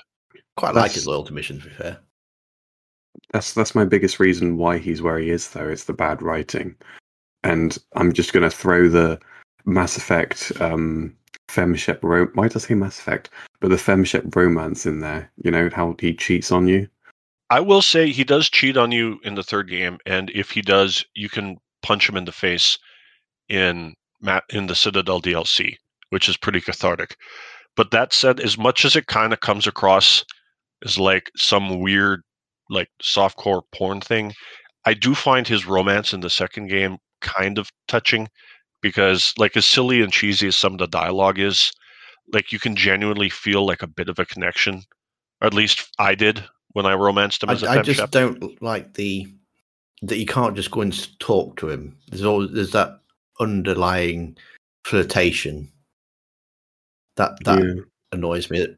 Yeah, but it made that to me. It sounded like because in Mass Effect Two, so Femshep's thirty-one, and I think in Mass Effect Two, Jacob's twenty-six. So I mean, while they're a, both a little bit older, it almost kind of reminded me of like your first like high school romance sweetheart, like when you were like sixteen or seventeen in high school. I mean, and it was just like, and like you don't really know how to talk to each other, and it's a little flirty and it's kind of awkward, but I still kind of found it a little But sweet. you shouldn't be. Although maybe that's just me. That should be an option though, where you shouldn't be forced for your character to flirt with Jacob in that way. Because if you, the player, don't feel that way about Jacob, then you're just going to be automatically like pissed off and not motivated to talk to him in case you stumble into a romance. I will say though that if you do try to romance him, you have to be very careful because if you try to get him to open up before he's ready, he'll instantly shut it off, and then you can never romance him again. I like the sound of that. Like I forget the exact dialogue, but that happened to me once where I was like, my fem Shep said something like, "Jacob, it's okay to open up and talk about your feelings. Just be honest with me." And then he like got super upset and was like, "If you're gonna be this forceful or whatever, blah blah blah, then just we're gonna stop this right here." And then he wouldn't talk to me for the rest of the game. Maybe that's the best way to end things with him. I think that just sorry, I just I think that speaks to like how emotionally vulnerable he is. Like all the nonsense with his dad and everything else, and now he's trying to slowly work his way back up to being in a relationship possibly with Shepard, and if Shepard's too forceful, then it just scares him and he just cuts it off. Yeah. I know that uh, Shepard says he, he tells either Jack or or Zaeed that they're running the ship like a, a military ship, but technically, yeah, they're, they're, they're not. They're, they're they're picking up a load of random crew for a suicide mission, and although they all know that Shepard's in charge, they don't act like it's an alliance vessel or anything like that, with the exception of Jacob, and he's always saluting. And it's like it just it looks out of place. It feels off, and it kind of is like, oh, just put your hand down, man. For goodness sake, you, know I'm the charge. I'm the boss. Nobody else does it. You don't need to either. But you can't tell them that. So, I will say I agree with you. It is. I never really thought about it, but it is out of place, especially like if you go up to your cabin and ask EDI about the cabin on that little, excuse me, like clicky thing. Like every room has a clicky thing where where EDI will explain it to you, and if you do that in your cabin, Shepard would be like, "Wow, this cabin's like gorgeous. It's like I've seen apartments in downtown Nos Astra that look worse than this." And EDI's like, "This is a Cerberus vessel, not an Alliance warship. Accommodations have been made for personal taste and comfort, and blah blah blah." And then she's like, "Technically, this is a civilian ship." And then even Jacob says, "Yeah, this is Cerberus. We have like ranks and hierarchy and etc. But there's no rules or regulations about fraternization or friendship or whatever." But then, yeah, it does seem kind of out of place that he always like stands super straight and salutes. And yeah, like you say, he should put his hand down. I think I've kind of said my piece about Jacob then. Haven't really got anything else to say about him except what you said about Manning is he was just kind of a victim of bad writing and his loyal submission as well. You know, it doesn't I mean you and me were actually speculating about a better option for a loyalty mission because a loyalty mission should make us care more about the companion, not just I don't know. I I, I might have felt a bit bad for him just because his father was such a but that's that's about it really. I will say I will ask you one question, Kraig, just because especially you're like when you mentioned how Jacob was set up to be like again, he's your introduction into Mass Effect 2 and why you're in, you're in a Cerberus base and all this and that. And again, like he defends you from Miranda. But then one thing I want to ask you is like when you said, but like the second Garrus shows up, it's like he's forgotten about. Just I've had this discussion with a couple other Mass Effect fans, and I just want to get your opinion on it. What if I told you that in Mass Effect 3, Garrus was literally just James with a sniper rifle? He, there, aside from the fact that James is a human and Garrus is Turian, and they have different weapons, they're essentially the same person. They're both big, dumb, goofy bros. Yeah, but and Jacob's kind of just like that too. Although I guess he's a bit with more serious. Garrus actually opens up about himself. He tells you about his um his father and his I think he has like a a brother or a sister as well or something. Um but he he tells you about his family and he tells you about um stories of his well, I mean I suppose Jacob also tells you about stories of his past. But like there's actually like lessons that Garrus needs to learn through those stories. Like when we were doing our top five favorite characters, we were we were talking about how like um Garrus learns about sort of the ruthless calculus thing, and you know Jacob's story in Mass Effect Two, like about um the Citadel bombing or something that he stops from happening, like him and Miranda. There's no lesson behind that. It's just oh cool, they they helped with something. You know, there's there's no sort of opening to a character arc or anything. I will say, I wonder how much it would have changed because, like, as much as Garrus, I don't know if he, I don't know if resent is the right word, but as much as he and his father Castis definitely have issues with because like his father is such like a strict by the rules everything pro- for, formal and proper while Garrus is like as long as I get the job done who cares how I do it I wonder if Jacob would have improved if his father had literally been anything other than just like I said before lol I'm running a space harem Yeah. I think isn't it supposed to be a take on something like um, Lord of the Flies or something.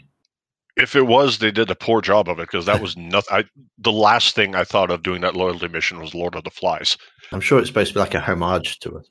I just think if Jacob's dad, if they had just, if his loyalty mission, like I mentioned in the other episode, had just been slightly tweaked and better and more interesting, and then at the end there had been some conflict, like at the end of Miranda's loyalty mission, where you either, where she doesn't want to talk to her sister, and you either have to say, okay, fine, let's go, or you can force her to try to reconcile with her sister.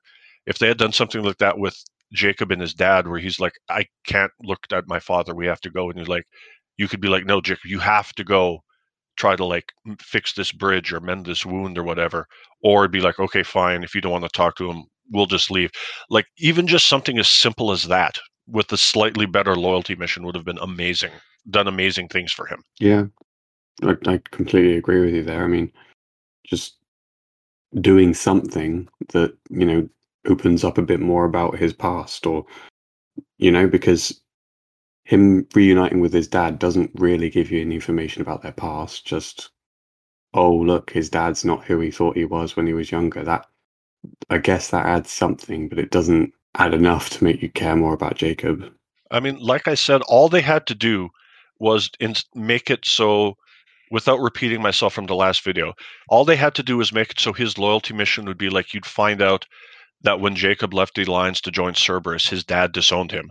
And then his loyalty mission could still be about saving his dad. But then once you do, you'd be like, he would be like, I don't know if I can look that man in the eye anymore. He still, he disowned me. I'm still with Cerberus. He'll, he won't even want to uh, acknowledge me. And then your Shepard could either be like, okay, fine, let's go, or be like, no, you need to go talk to him. That's your father. I'm like, that instantly is like a million times more interesting than, again, LOL, his dad just yeah, ran a because then it's also a bit more relatable. You know, there's there's always. I mean, I guess daddy issues is kind of a bit of a bit of a joke in the Mass Effect community with how many companions have them, but it's it's such a relatable thing for like any player, isn't it? and especially that would have also made Jacob instantly more relatable to Shepard because depending on your Shepard's views on Cerberus, if Jacob's dad disowned him for joining Cerberus, and if you're a Paragon Shepard who's still loyal to the Alliance, then instantly Jacob's your best friend because you're literally both in the same boat. You're working with Cerberus because you have to, not because you want to. As much flack as I'm sure I'm going to get for having Grunt as my number four, I'm going to get even more for this because my number two is Admiral David Anderson.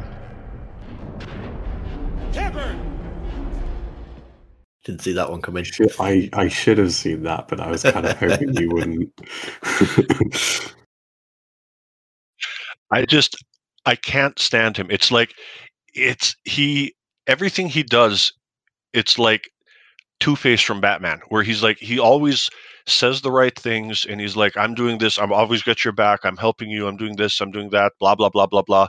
I'll keep the council off your back, don't worry about it. But then what he actually does is like subterfuge and cut your knees out from under you at literally every step of the way. Like in Mass Effect 1, the whole thing where you're like, don't tell the council about my vision, they'll think I'm crazy. And then what's the first thing he does? He's like, what about Shepard's vision? And then Saren's like, are we allowing dreams into evidence now? And then the council's like, yeah, that's pretty dumb. We're not like we're not going there. And then he's like, and then even Saren's like, you're you're just mad at me because you because of what our past. And even Udina, and as much as everyone hates Udina, Udina had a point. He's like, no, I'm taking you out of this because the council thinks you just have a vendetta against Saren. And then the only reason you even get to play Mass Effect 1 is just because blind dumb luck whether it's Wrex or Barla Von, you get a tip about what's going on with Tali and Fist. And if it wasn't for Tali, like you wouldn't even the game wouldn't even be able to be played. Like he sabotages you right there. In Mass Effect 2, he er, he keeps saying he's like, "Oh, my door's always open. Come talk to me anytime you want." But then you do, and he doesn't tell you anything. And then when you finally confront him after Horizon and be like, "Why didn't you tell me about Kaidan slash Ashley?" He's like, because we thought Cerberus was doing it. And honestly, even if we did know, I still wouldn't have told you because you're with Cerberus.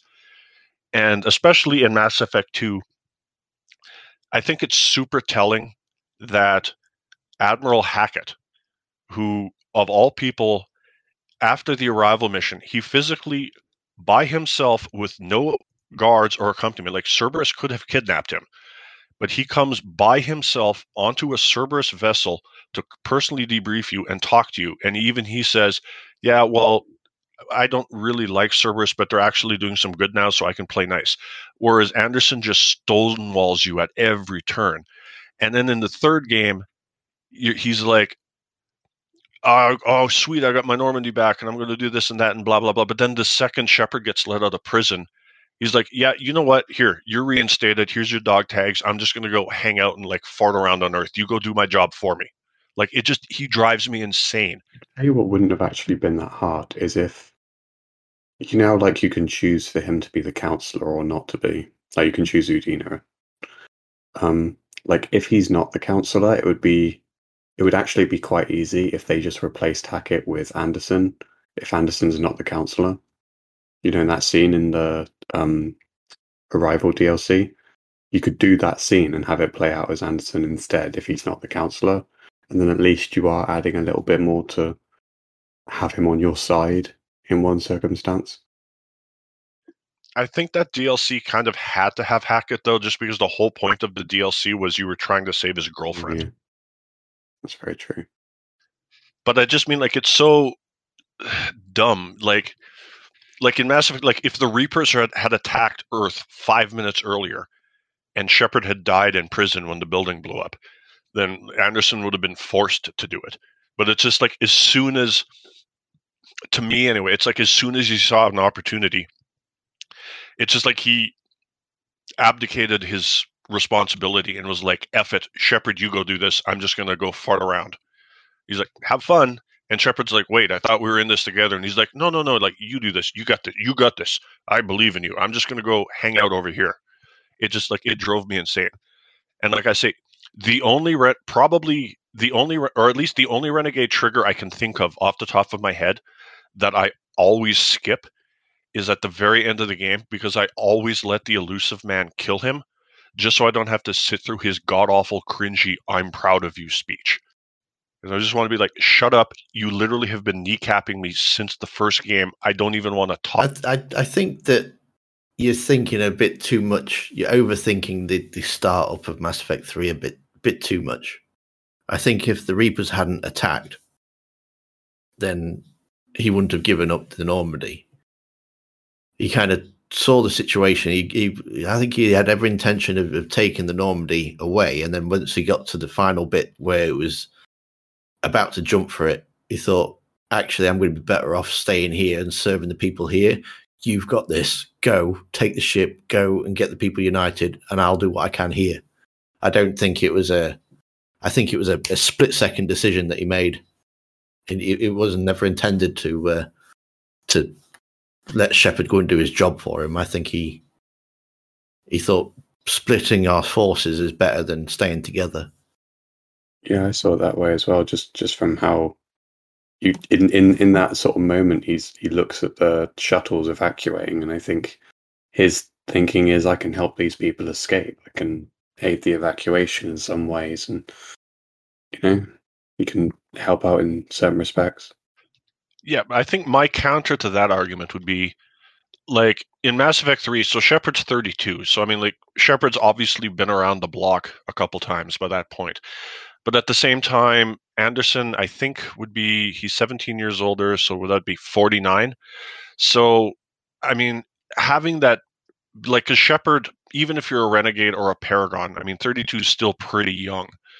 So I think having Anderson being almost 50, he could have been like a calming presence in a lot of the situations. Like when the, when Wrex or Wreav gets tense with the Dalatrass and Victus, or when the Quarian admirals freak out when Legion's on board, or whatever. Like he could have been a calming presence because he's like a little bit older. He's seen a lot of stuff. Like he's been he was almost a specter, like all this stuff. I just think having that older presence on board, even if Shepard was the captain, Anders and Anderson didn't do anything, he could have been on the ship and just helped broker stuff just because he has so much more experience. But it just to me, it's like the second he's on out, he's like, "Peace out, I'm leaving." Bye. I, I I think it, it wouldn't have worked for the game mechanics. It's like, yeah, all right, he reinstated him as a Spectre, but at the end of the day, it's a, an alliance vessel now, and it's it's not a Cerberus vessel anymore, and it was Anderson's ship, wasn't it? So who's going to give the orders? Yeah, but even like I said, even if Shepard was quote unquote captain, Anderson could have still been on the ship as actually like Shepard even says, we're in this together. And Anderson could have been, even if he never went out on missions, he could have ran the ship while Shepard was out on missions. And he could have in in between missions, he could have helped calm like relation because there's a lot of a lot of Mass Effect 3 is spent with people who don't like each other in the same room. And Anderson could have been like that calming older voice. But it's just like he just abdicated all his responsibilities as soon as he saw a chance, in my opinion, anyway.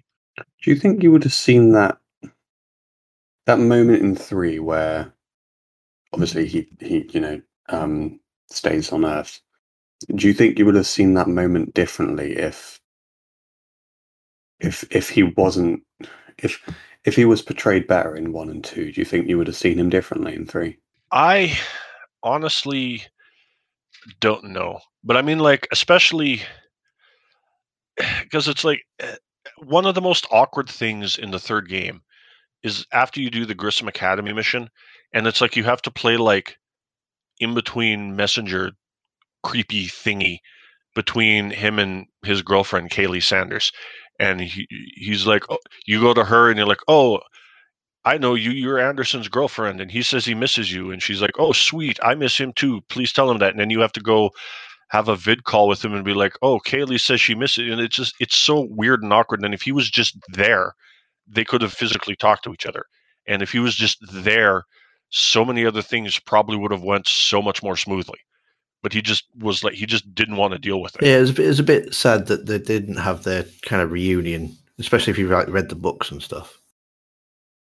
You know, they they had quite a thing for each other, and I actually think that maybe, maybe given the setup in that book, there could have been a plan at some point for Anderson to actually have more of a role in three. Like, like I could I could see maybe that just to cut back on like the costs of developing the game. Like they just give Keith David like less of a role in Mass Effect Three. Well, I know in especially in Retribution, like Kahlee and Anderson have like one of the most touching romantic things scenes after Aria takes her pregnant or pregnant after Aria takes her prisoner, and they're in like this. They're at Aria's base, and like long story short, Kahlee gets all ten of her fingers broken because she tried to pick up a gun and a Batarian stamped on her hands and like all 10 of her fingers break and they're all in splints and Anderson's trying to like comfort her and then there's like this really touching scene that's not like sexual at all or anything. It's just like super touching and romantic without being anything else. And it's just like, why wasn't any of that in Mass Effect 3? Yeah. So I guess it's like a a similar case with Jacob then, where it's just a sort of a bunch of missed opportunities then for you. I like I said, I don't even know if it's missed opportunities. I just think he in the books he's an interesting character, even though I still kind of hate him. But it just in the games, like I said, it's not. It just seems like every step of the way through all three games, every time you like take a step ahead, he like hits you in the knees and you're like, dude, like just stop. It's like with friends, it's like the old saying, like with friends like that, who needs enemies?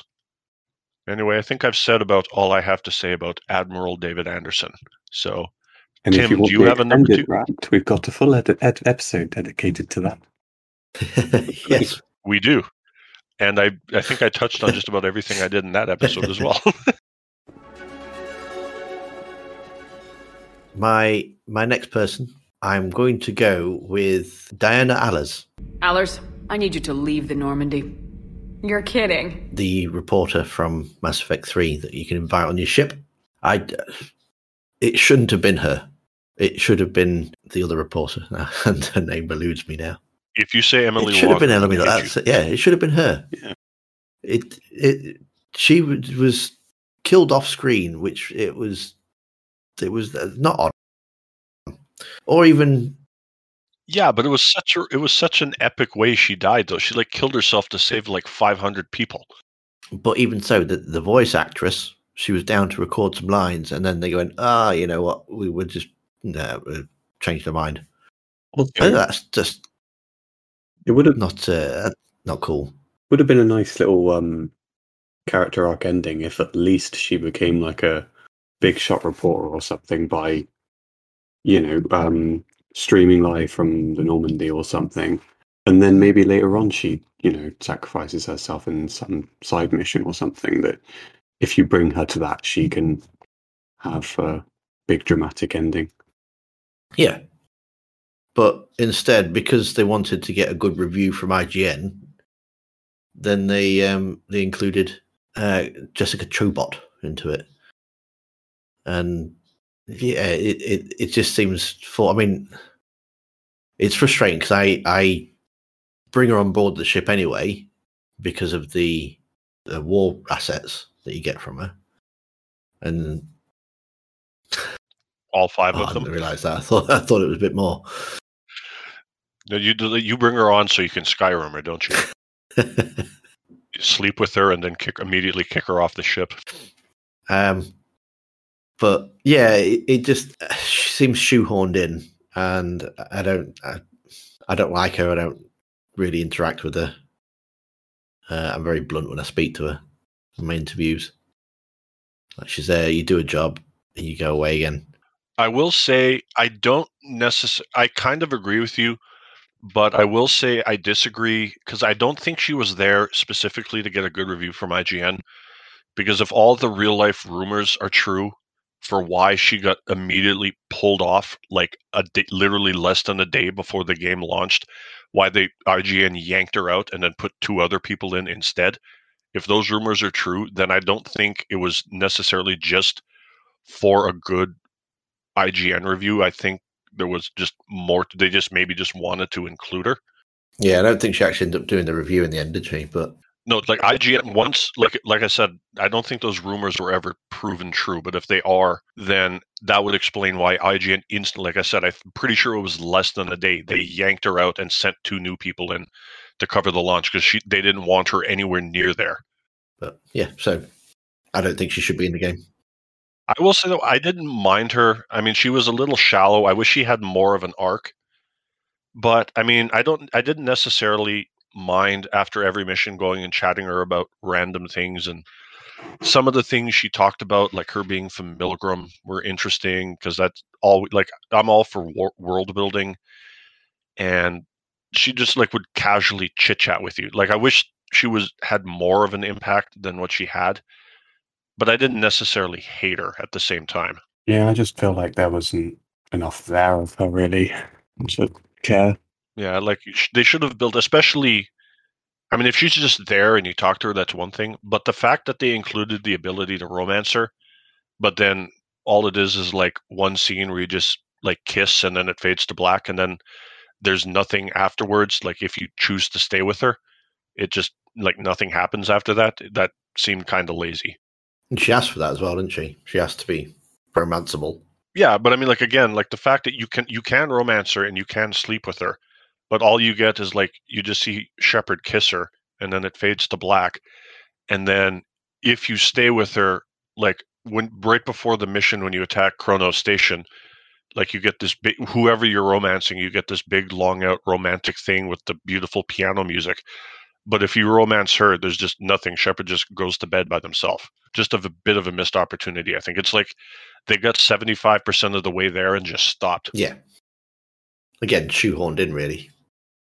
Yeah, in in a lot of ways, like you know, Mass Effect Three is a culmination of Mass Effect lore in so many ways, isn't it? Like you literally have companions like I mean, with the exception of James, you've got the legacy companions from one and two, and you've got um like Javik, who really adds something in terms of like lore and sort of you know significance to the story there and just while she's not a companion like um Diana like it still feels like she should be someone familiar you know like actually even James has some ties to the previous games because he's got that whole thing about the his mission with the collectors Yeah. Yeah, and he and he has doesn't James also have an entire comic dedicated to why he left California and his father to move to New York with his uncle? I think so yeah I'm yeah pretty sure he does. but there's also that um movie as well Oh no, I know. I, I'm I'm fully familiar about Paragon Lost. I'm just saying, in addition to that, I'm pretty sure James also has a comic that's dedicated entirely to why he left California and his father to move to New York to be with his uncle. I think it was his uncle anyway. I know Tim's the comic expert Let's say, um, yeah, he's he's got quite a big backstory. because yeah, I don't think Diana's not mentioned in any other media other than Mass Effect No, Three, is she? Shoehorned. Yeah. Although to be fair, if if you replaced Diana Allers with Emily Wong and everything else stayed the same, could you not also say that Emily would have been shoehorned in, shoehorned in too?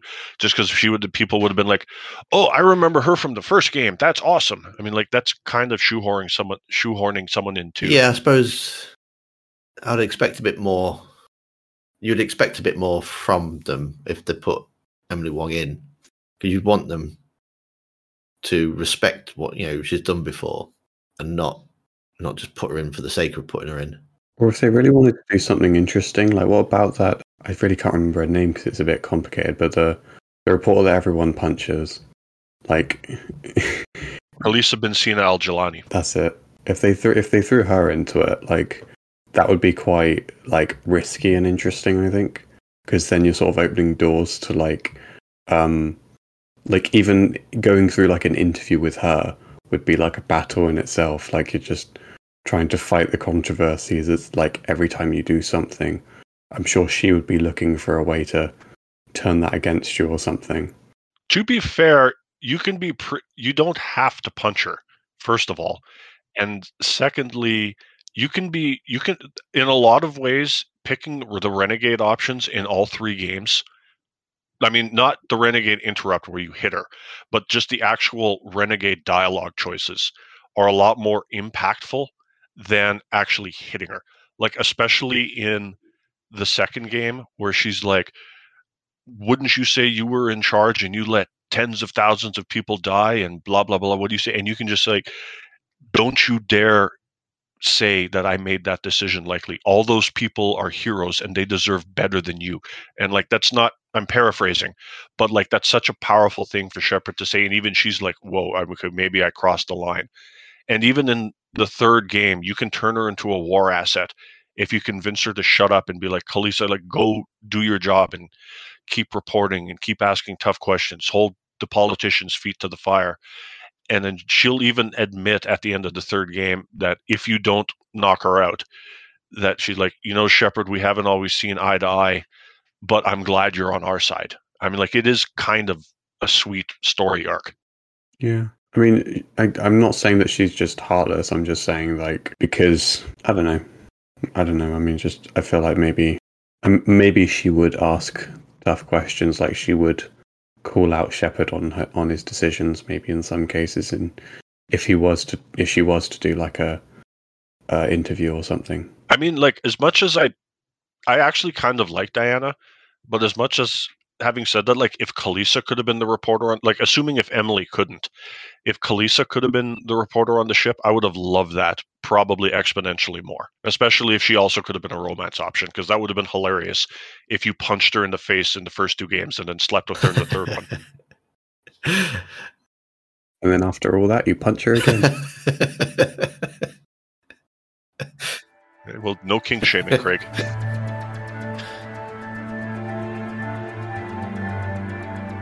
Okay, so since we were speaking about shoehorning, my number one is Kai Leng. Cerberus thanks you for all your hard work. Oh dear. And Oh, yeah. you triggered me. and whilst, yes, you know, they do make him somewhat redeemable in the comics and the books, etc., I have to speak from my first experience and exposure to him, which was this was some weird space ninja who showed up out of nowhere, killed my Thane, and you know, just you know, was was just there to be a minion for this mustache twirling Illusive Man.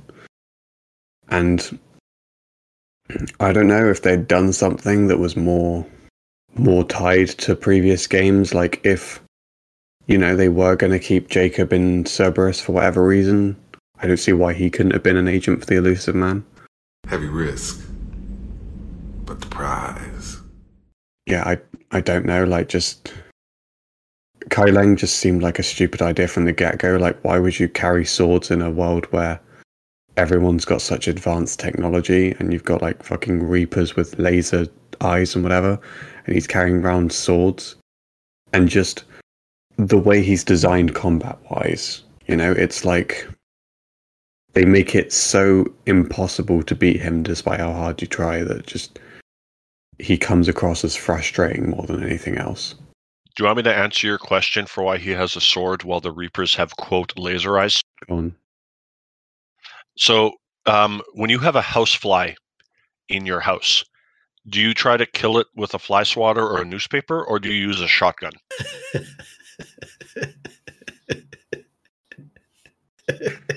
um, I don't see.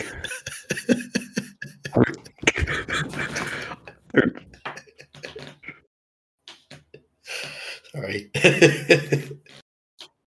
exactly. Your silence speaks volumes.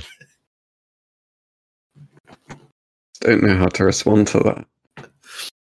Um. So, so, so, what's the fly in this situation? Shepard is the fly. The fly would be Thane. Oh, okay. And then the sword is the fly swatter, and the shotgun is. It's like when you fight the Reaper. Do you? Uh, the reason the Reaper on Rannoch, the Reaper Destroyer, has such a tough time hitting Shepard is because it's using a weapon that's designed to destroy buildings, trying to hit a human like the sword his sword is personal it's used to kill people he's not trying to destroy buildings with it. Okay. it's like form over function. But a gun is used to kill people too and it's actually far more effective. How did that work out for thane? Well thane was stupid enough to run at the assassin. He got about i'm pretty sure i counted once and it's something like 18 or 19 rounds he gets off before he stupidly runs at lang with his gun yeah, I still think it's stupid that somehow Kai Leng deflects those. It's like it's not a fucking lightsaber. He doesn't use the force. He, you know? He wasn't deflecting them. He was outrunning them and outmaneuvering. Like Thane just couldn't keep up with them. He was too Lang was too quick. Oh, okay. Never mind the fact that I still like I think I mentioned it in the other episode, but I'm still convinced and no one can change my mind that Le- or Thane actually wanted Lang to kill him because he's, in my opinion, Thane wanted to go out in a blaze of glory against an equally talented assassin, rather than slowly suffocate with a, in a hospital bed with a tube down his throat. Whether that's true or not, he still just he still comes across as a character who's just shoved in. You know, you're just given all this information last minute, and I know, and he's got like the whole stup the quote unquote stupid ponytail and his space Oakleys, and he's just a jerk. And like my better half calls him quote anime Keanu Reeves, but I still think he's kind of cool. It's just I wish they could have included at least a little bit of the stuff from the books and comics about him into the game, like what he does to Aria's daughter, the fact that he used to date Maya Brooks just all this other stuff, like his history with Aria, the whole biotic underground thing. It's just there was so much stuff like media available at the time that could have been put in. And like I don't know if they just couldn't afford Troy Baker for more than 15 minutes, but there was just so much more stuff they could have put in that would have just made him so much more. They didn't even have to include everything. There's just like four, five, maybe six things that just would have made him such a more fleshed out character. His history with Anderson. yeah, I suppose I'm actually gonna I'm gonna sort of shoot myself in the foot here, and I'm gonna come back to what you said about Anderson and if he was involved more in three, and say it would actually benefit Kai Lang more if Anderson did come with Shepard and there was kind of a you know a physical interaction between the two of them. Exactly. Or you know what would have been you know what would have been the greatest Easter egg of all time is if you had the D- Citadel DLC when the first time you go into it, if you could like interact with one of the flower pots and just be like, "Why is this filled with pee?" and that like would make you want to read the books. Yeah, or it would make you want to avoid that book at all costs. Or you could be like, you go, you could interact with a cupboard and be like, "I thought Ander- like, why is there no breakfast cereal here? I thought Anderson said he had lots of cereal."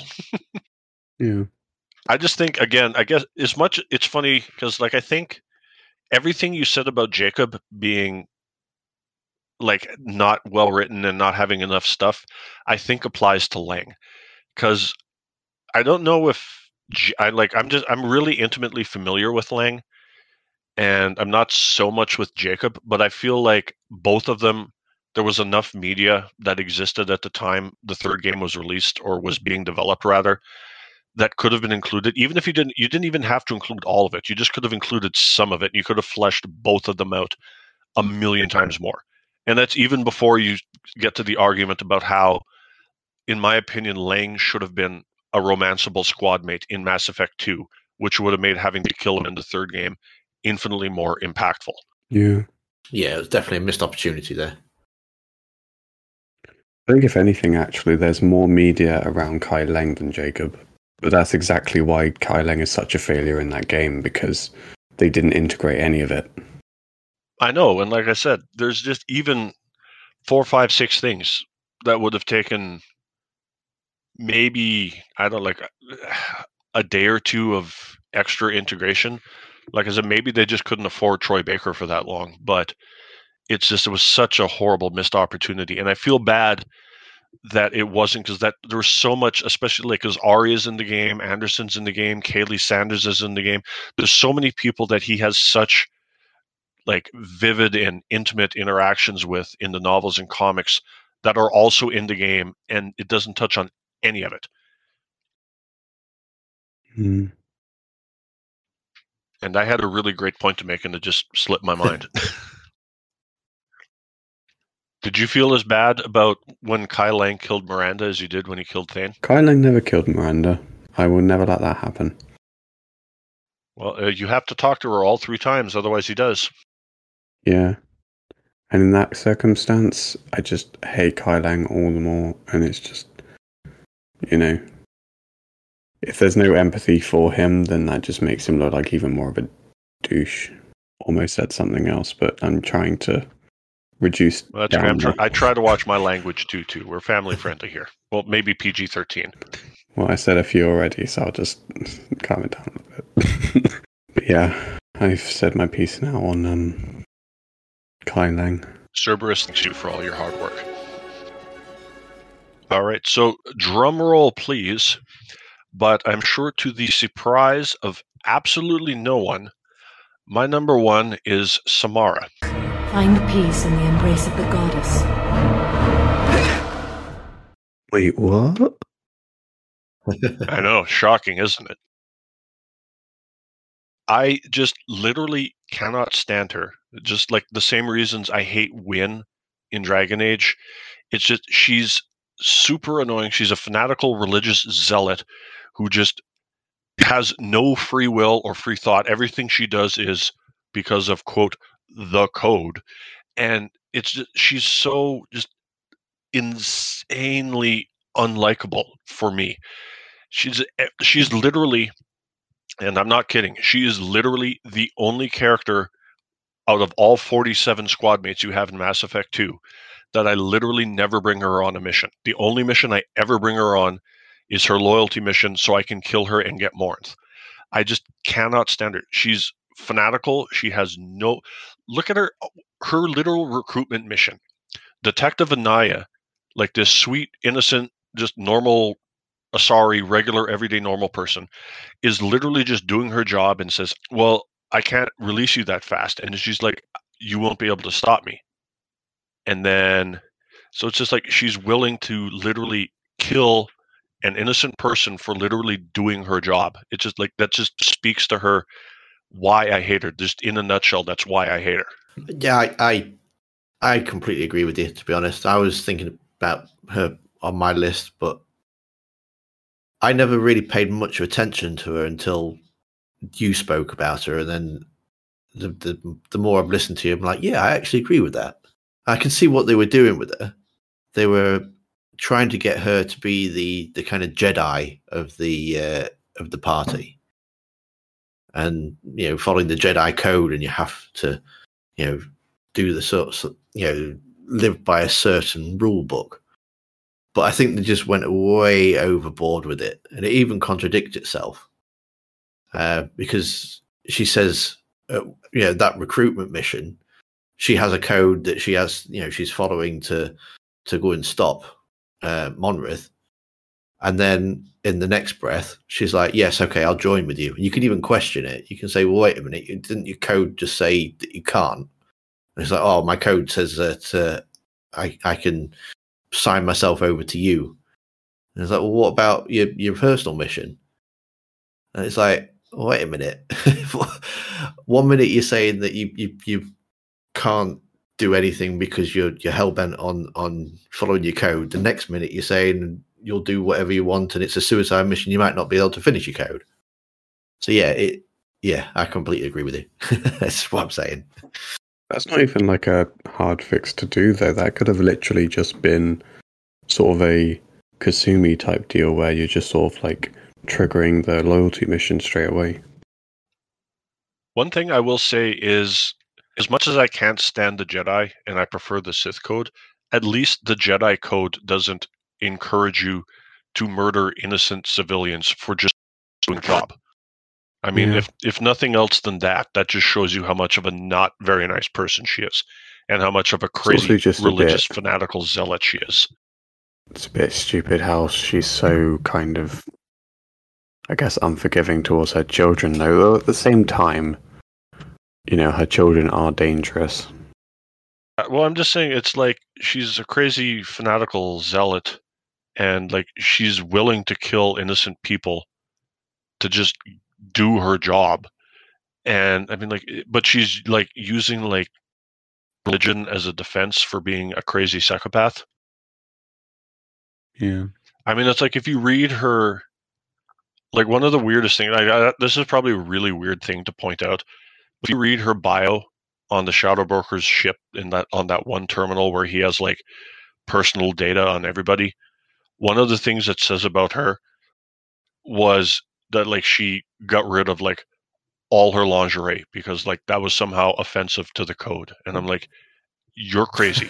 like if, like if that is something that's offending you it's just like like she's just such a psychopath.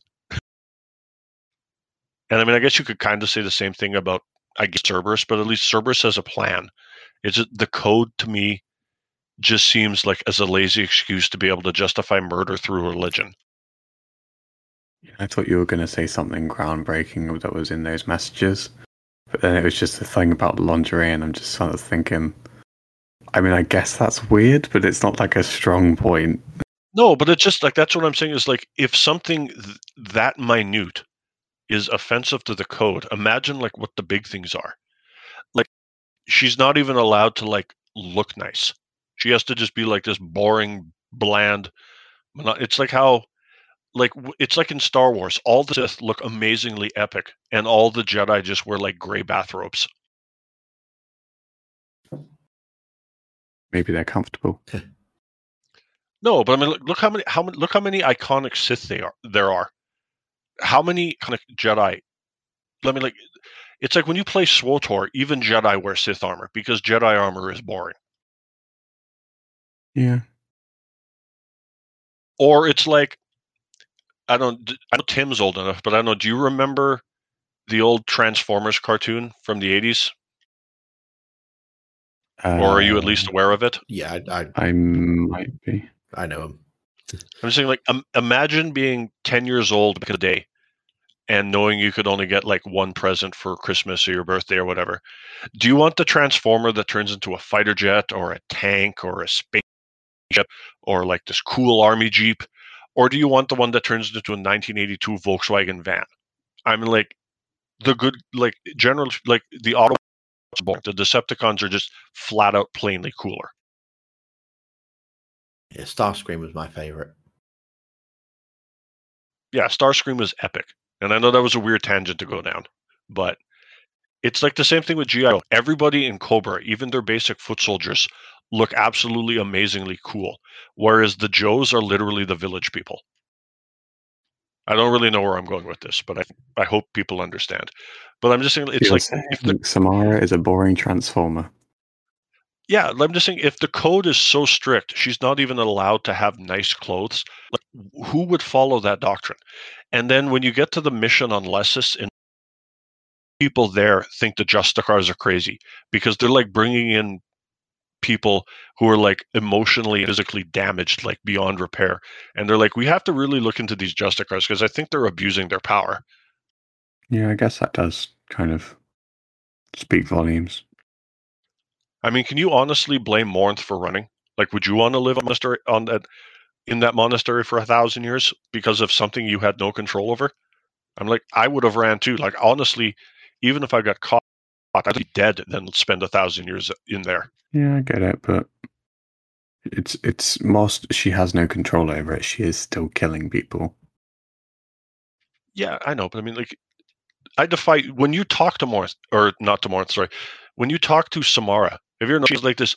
Her eyes are always like bug-eyed. She never blinks, and she's just like got this like creepy, unnerving stare. And you're like, this per- person is legitimately like she legitimately is someone I would never want to be around. Like, just she just is so off-putting to me. Like I said, like I've softened a lot towards Ashley over the years, but Samara is one per like from the second I met her, the first time I played, this person is a psychopath, and I want nothing to do with her. And again, she's literally the only character I never bring on any missions other than to kill her to get Morinth. Yeah, I mean, whatever your thoughts on Samara, I guess it's like it's one of those things where I can't think of anyone who would choose her over the other potential Mass Effect 2 companions. What I will what I will say is Morinth is evil and does evil things, but she does have redeeming qualities. Samara has none. Like throughout the course of the trilogy, you find out well, not really the trilogy, but especially in the second game and especially the third game, you find out that Morinth does the softer side and she cares about her sisters and she loves them. And over the years, she's been trying to do things for them. And then Samara's cut everything off at the pass and not let anything happen. Like she's can't even be bothered. Instead of saying, "Yeah, your sister's a crazy vamp- space vampire or whatever," but she still you and she sent you these gifts, or she won't even do that. She just hard cuts everything off and won't even and just instead lies to her other two daughters and says, "Your sister hates you," and she just left and she hates you and she doesn't even want to talk with you. I mean, just like lying up that is just so off-putting to me. Yeah. That's fair. I'm sure there's a lot of Samara fan people out there who are going to tell me how wrong I am, but I'm just saying personally, I just can't stand her. Yeah, uh, Amanda Kenson is um, is on my list There is no escape. There's no redemption for what you've done. mainly because there's no there's no peaceful way to to bring her down. You you, you have to shoot her. I think it was really a whole story arc. It, it, it's really odd because she goes from it being like a a solo infiltration rescue mission to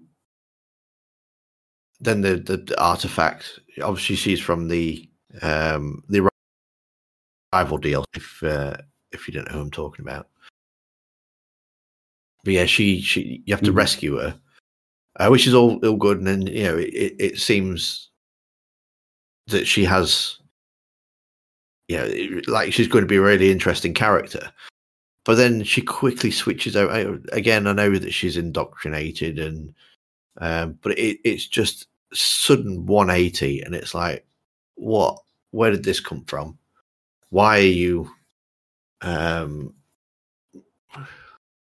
why are you kind of doing this? And then at the very end, it, it's you've got no option to to save her or bring her down or talk her down. It, you know, it's just a case of you kill her and that's it. So yeah, I I, I didn't like her as a character. I don't think. But to be, yeah, I mean, I completely get that with with Kenson. I mean, there's not really, there's not really much to, you know, get you to to to care about her. I mean, I guess she's kind of just a a plot device for that DLC, really. You know, I mean, there's, I guess, I guess there's that whole history with Hackett, but there's nothing really tying Shepard to Kenson to really make you care, really. No. Well, there's I guess there's also just just the fact that like as you say, it is such a quick change in character. You know, she's one minute she's on your side and the next she's not, and it's just it almost just if anything makes less sense that like she would bring Shepard that far just to just to turn on him or her anyway. Yeah. And yeah, it's like she's even giving you all of this information just before that happens anyway, which just seems stupid. So, but yeah, it, it. I think she could have been done better. I think it's probably. I know they kind of have to wrap it up quickly and neatly so that she didn't have to come back in the main game or to be a, a reason for it, but or maybe expanded on or something. I don't know. I suppose it's hard for for DLC characters, isn't it? That uh, and she's indoctrinated as well, so Yeah. they don't tend to last very long, do they? One thing that always confused me, and I don't think BioWare ever addressed it, um, not when you get to the space station on the asteroid, but when you're actually in the prison on Aratoht, did it always did they ever explain I mean, obviously there's a lot of Batarians around, but did they ever explain who all the humans were there? Because there's a lot of human guards in that prison too. Not they're not all Batarian. Um, In what? Sorry. Because when you when you're first rescuing her in the prison on Aratoht, there's like some varren running around and there's a bunch of Batarians, but there's also a lot of humans wearing Batarian armor. I'm just did they ever explain who they were? Because that always confused me and I found interesting. I guess not. I mean, they could just be like a a pirate gang that's sort of mainly Batarian. I don't know, that's just like a really weird nitpicky thing. I was always like, who are all these wearing Batarian armor? Thank you for listening to episode 5.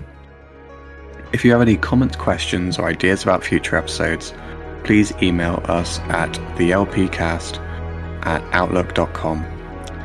And please do leave us a five star rating as well because it really helps and we'll give you a mention on the next episode. This has been Tim Thank you for listening. See you next time. and Manning.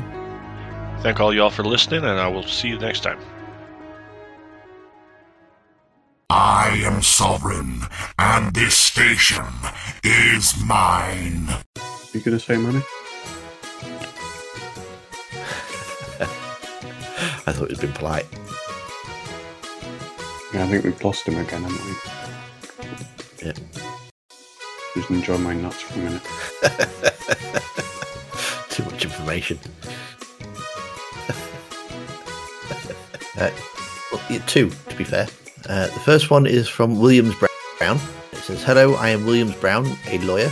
I have a client who has the sur- same surname as you. Meanwhile, I have a business transaction worth nine million six hundred to transfer into your bank uh, to accept the to account to help the people of God. And we've also had uh, Musta. I, I am Musta Ahmed, a banker by profession from Burkina Faso. I have very confidential business proposition involving a transfer of 18.5 million United States dollars that will benefit us both. Contact me via my private email address. So that's the two emails we've had. I wonder if he's from a Ouagadougou. Nice to have two high profile viewers or listeners. I mean, like that's like what 25, 26 million, like right there. We can we can hire our Kelly now. I say I say jump on it, Tim.